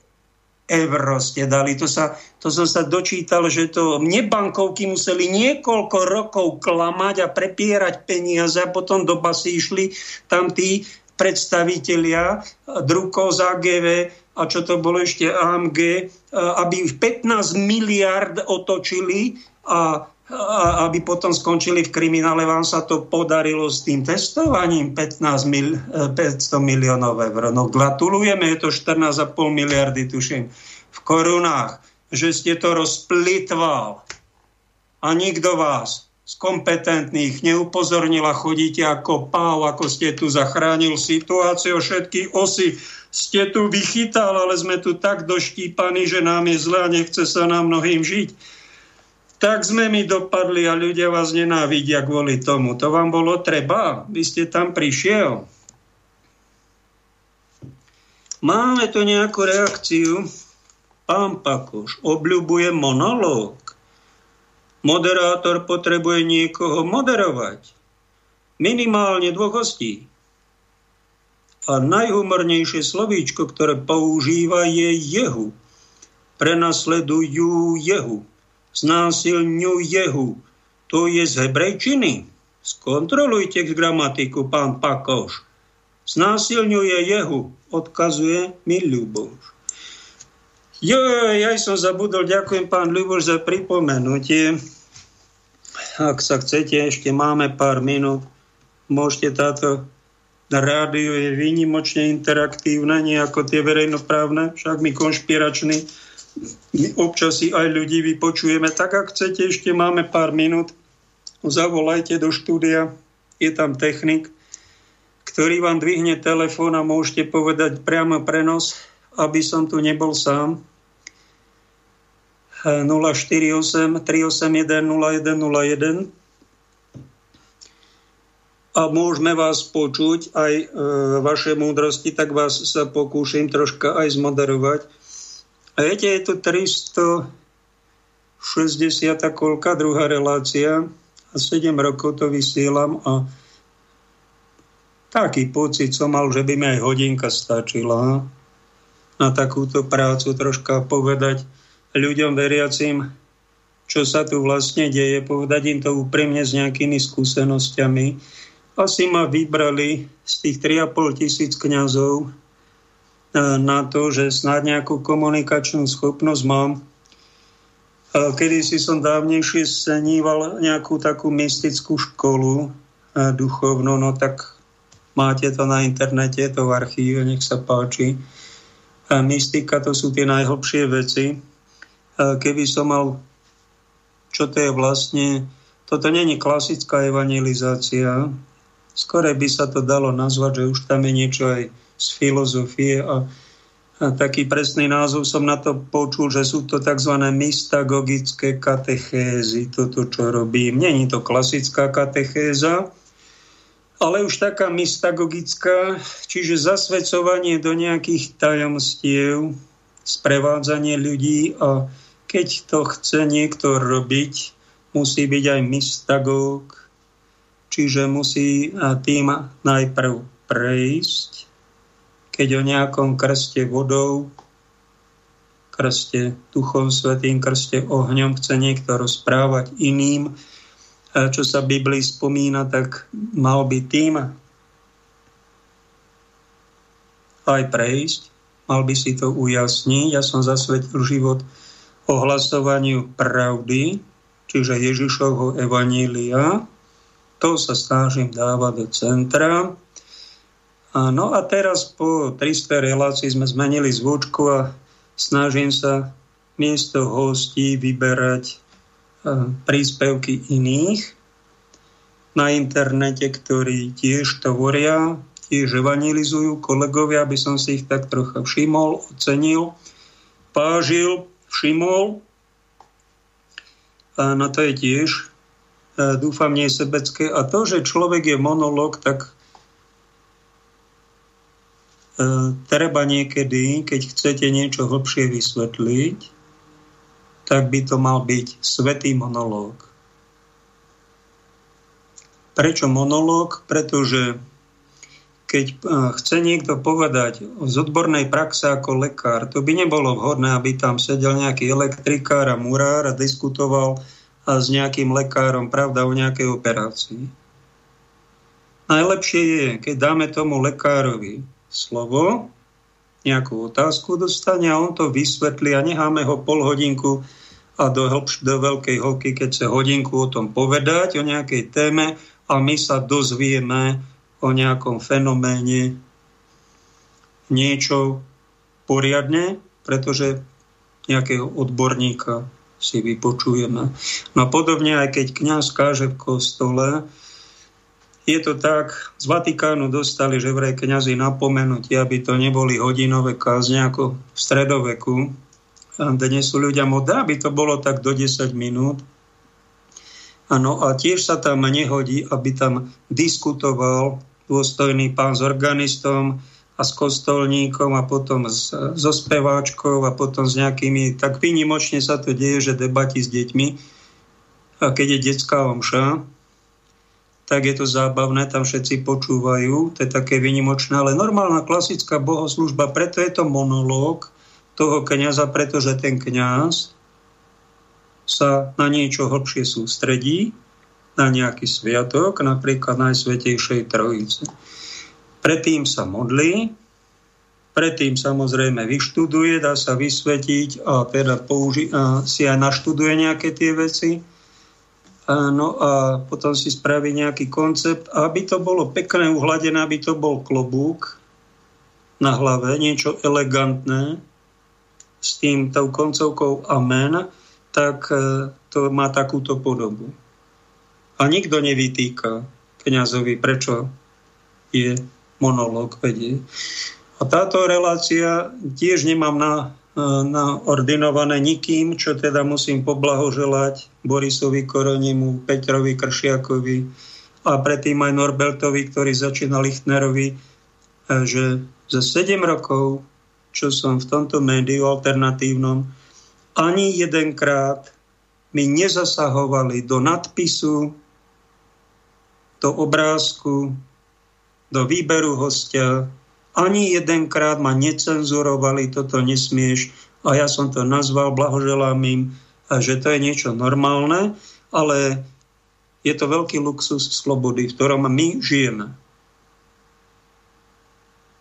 Veľký luxus slobody je slobodný vysielač. Ak sa niekto čuduje, prečo tu vysielam, to preto, lebo nikde inde vám takúto možnosť slobodného prejavu nedajú. Ak sa niekto dostane do nejakého renomovaného média v Bratislave s veľkým vplyvom a sú tam kamery a všetci profesionáli a má možno niekto tisíc, niekto aj 2000 eur za taký herecký výkon, Pamätajte si, že on musí dopredu hovoriť ako hlásateľ nejaké texty, ktoré mu nachystá niekto iný. Musí sa pýtať otázky len také, ktoré mu dovolia a e, napríklad o vakcinovaní, ktoré teraz taká kampaň zaplatená, preplatená, však to vidíte, ja to až tak nesledujem tie mainstreamové, ale počujem o tom, e, že jednoducho, keď tam chcete dať nejakého odborníka z inej oblasti, lekára, pána profesora, napríklad nejakého Suharita Baktyho, kde je on z východu, v Nemecku pôsobil a predtým bol niekde vo Vietname, či v Thajsku, Thajsku, Thajsku, nemecký doktor, profesor, doktor, ktorý hovorí, že je zločin očkovať deti, on sa sám nedá a že tá vakcína je dosť nebezpečná. Alebo ďalšia profesora, doktorka Dolores Cahill, a to som spomenul len desiatky z takých odborníkov, oni vám tam nedajú ani prístup, nedajú vám tam pípnuť, jednou vetou vás odpíšu, že ste konšpirátori a dajú vás na zoznam nejakých nespolahlivých pre odborníkov. A kto, komu toto není, tento kýbel mainstreamový, príšerný, trápny, hrozný, to tento kýbel, ak mu to neprekáža, tak sám nosí kýbel na hlave. A nejde dobrým smerom, je to otrok. Nepomôže im ani to, že majú, ja neviem, herecké výkony, hrajú sa tam, hrajkajú sa na nejakých serióznych.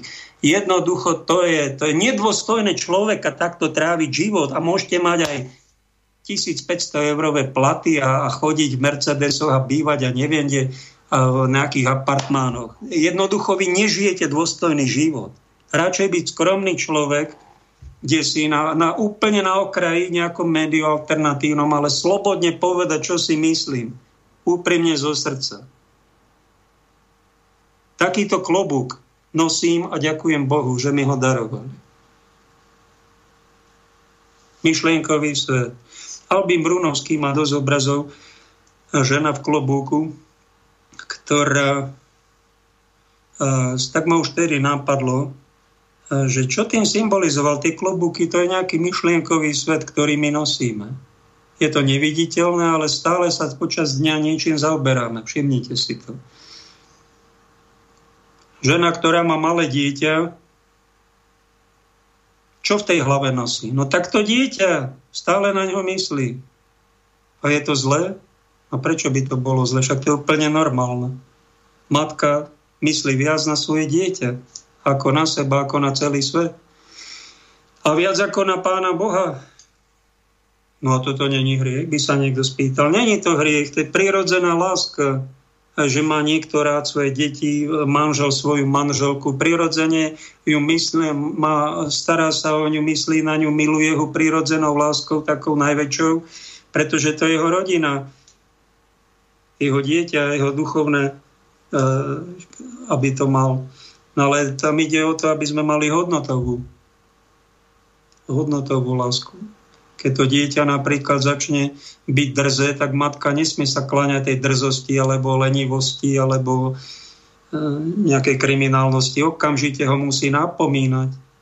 Sú aj takí rodičia, okamžite zasiahnu, aj kričia po deťoch, aj sa pohádajú. No prečo to robia? No lebo hodnotovo majú radšej Boha ako to svoje dieťa. A o toto tu ide citovo, citovo, že máš radšej manželku, to je úplne v poriadku, alebo manžela, alebo dieťa, alebo matku, otca, však to je taká normálna láska, ale hodnotovo. Keď mi vlastný otec povedal niečo, hoci bol lekár a musel som ho rešpektovať a za mnohé som si ho vážil, ale keď mi hodnotovo niečo vlastný otec alebo matka, alebo aj biskup povedal a porušoval cirkevné právo, jednoducho tu končí moja úcta k tomuto jedincovi, ja si ho už prestáv, v tomto momente si ho nemôžem vážiť. Keď niekto vedome porušuje cirkevné právo a inému škodí, tak ho okamžite musím napomenúť a za to, že mám potresta, tak to je už jeho problém, tie tresty raz padnú na jeho hlavu alebo na rodiča, pretože hodnotovo musím dať prednosť Kristovi. Nesmiem dať prednosť niekomu, koho milujem tak to by bol kýbel na hlave. Kýbel, slepota. Jo, je škoda, že za ten rok nám pán Míka zdali nám všelijaké obmedzenia, respirátory a rúška, odstupy a dezinfekcie a zákazy. Škoda že, škoda, že nám nedal nejaký ten mesiac dať si kýbel na hlavu. Skutočný kýbel, vedro na hlavu, ktoré by sme si prederavili, aby sme videli a nepotkli sa. A tak by sme chodili, pretože to by bolo adekvátne vyjadrenie situácie a tých, a tých a, a v úvodzovkách by to boli primerané opatrenia tomu syntetickému vírusu, ktorý na nás vypustili a klamú nás Klamú nás, že to príroda, že to je pandémia. Dopredu mali nachystané vakcíny. A nie sú tam len satanisticky potratené deti. Kto vie, akú habaďúru sa tam dozvieme dali. Ženy majú problémy s menštruáciou, polí hlava, ďalší srdce mu zastane, krvné zrazeniny. Nehorázne, ako toto môže niekto nevidieť. Aký kýbel veľký a ťažký musí mať na hlave aby si to neuvedomoval, ide to doporučovať a ideme platiť, alebo také bláznostvo ako v Amerike, kde si, či v New Yorku, kto si dáva zaočkovaným, aby ich nachytal hamburger v inom štáte, v Washingtone, dávajú nejaký joint. Som sa dopočul na infovojne marihuanovi. No tak to sú, to je tak, tak, takáto sprostota. Nanúcovať ľuďom vakcíny a ešte ich takýmito chobotinami prekrmovať, sa nehambia. Sa nehambia. Vraj ľudské bytosti.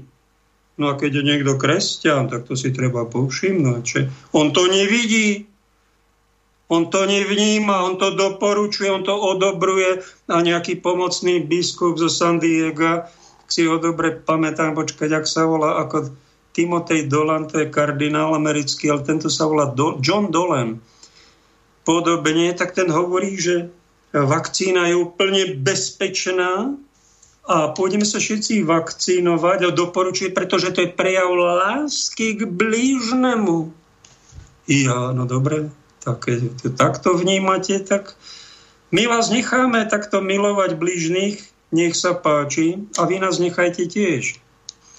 Uvidíme, lebo keď sa pritvrdí a tam, kde bude takú aroganciu, ktorú som spomínal, tam, kde bude nehorázne nanúcovanie, nehorázne nenávidenie nejakého neočkovaného, nehorázne nanúcovanie, tak to bude len výsledok asi tej uzdravujúcej vakcíny však.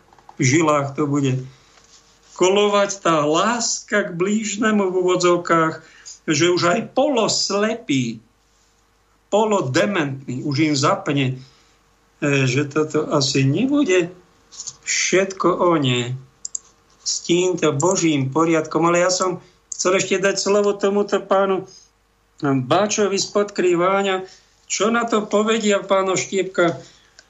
No tak ja som myslel, e, že tento oni, ten Gaties, e, že bude vyhlásení za onieho, za svatého, ako povedali pán doktor Krčméry, že on toľko rozdá tých oných dolárov, že bude svatý, ale keď som sa ja dopočul, e, že on si manželský stav rozvrátil a takto svoju dušu ohrozil, no tak toto to má.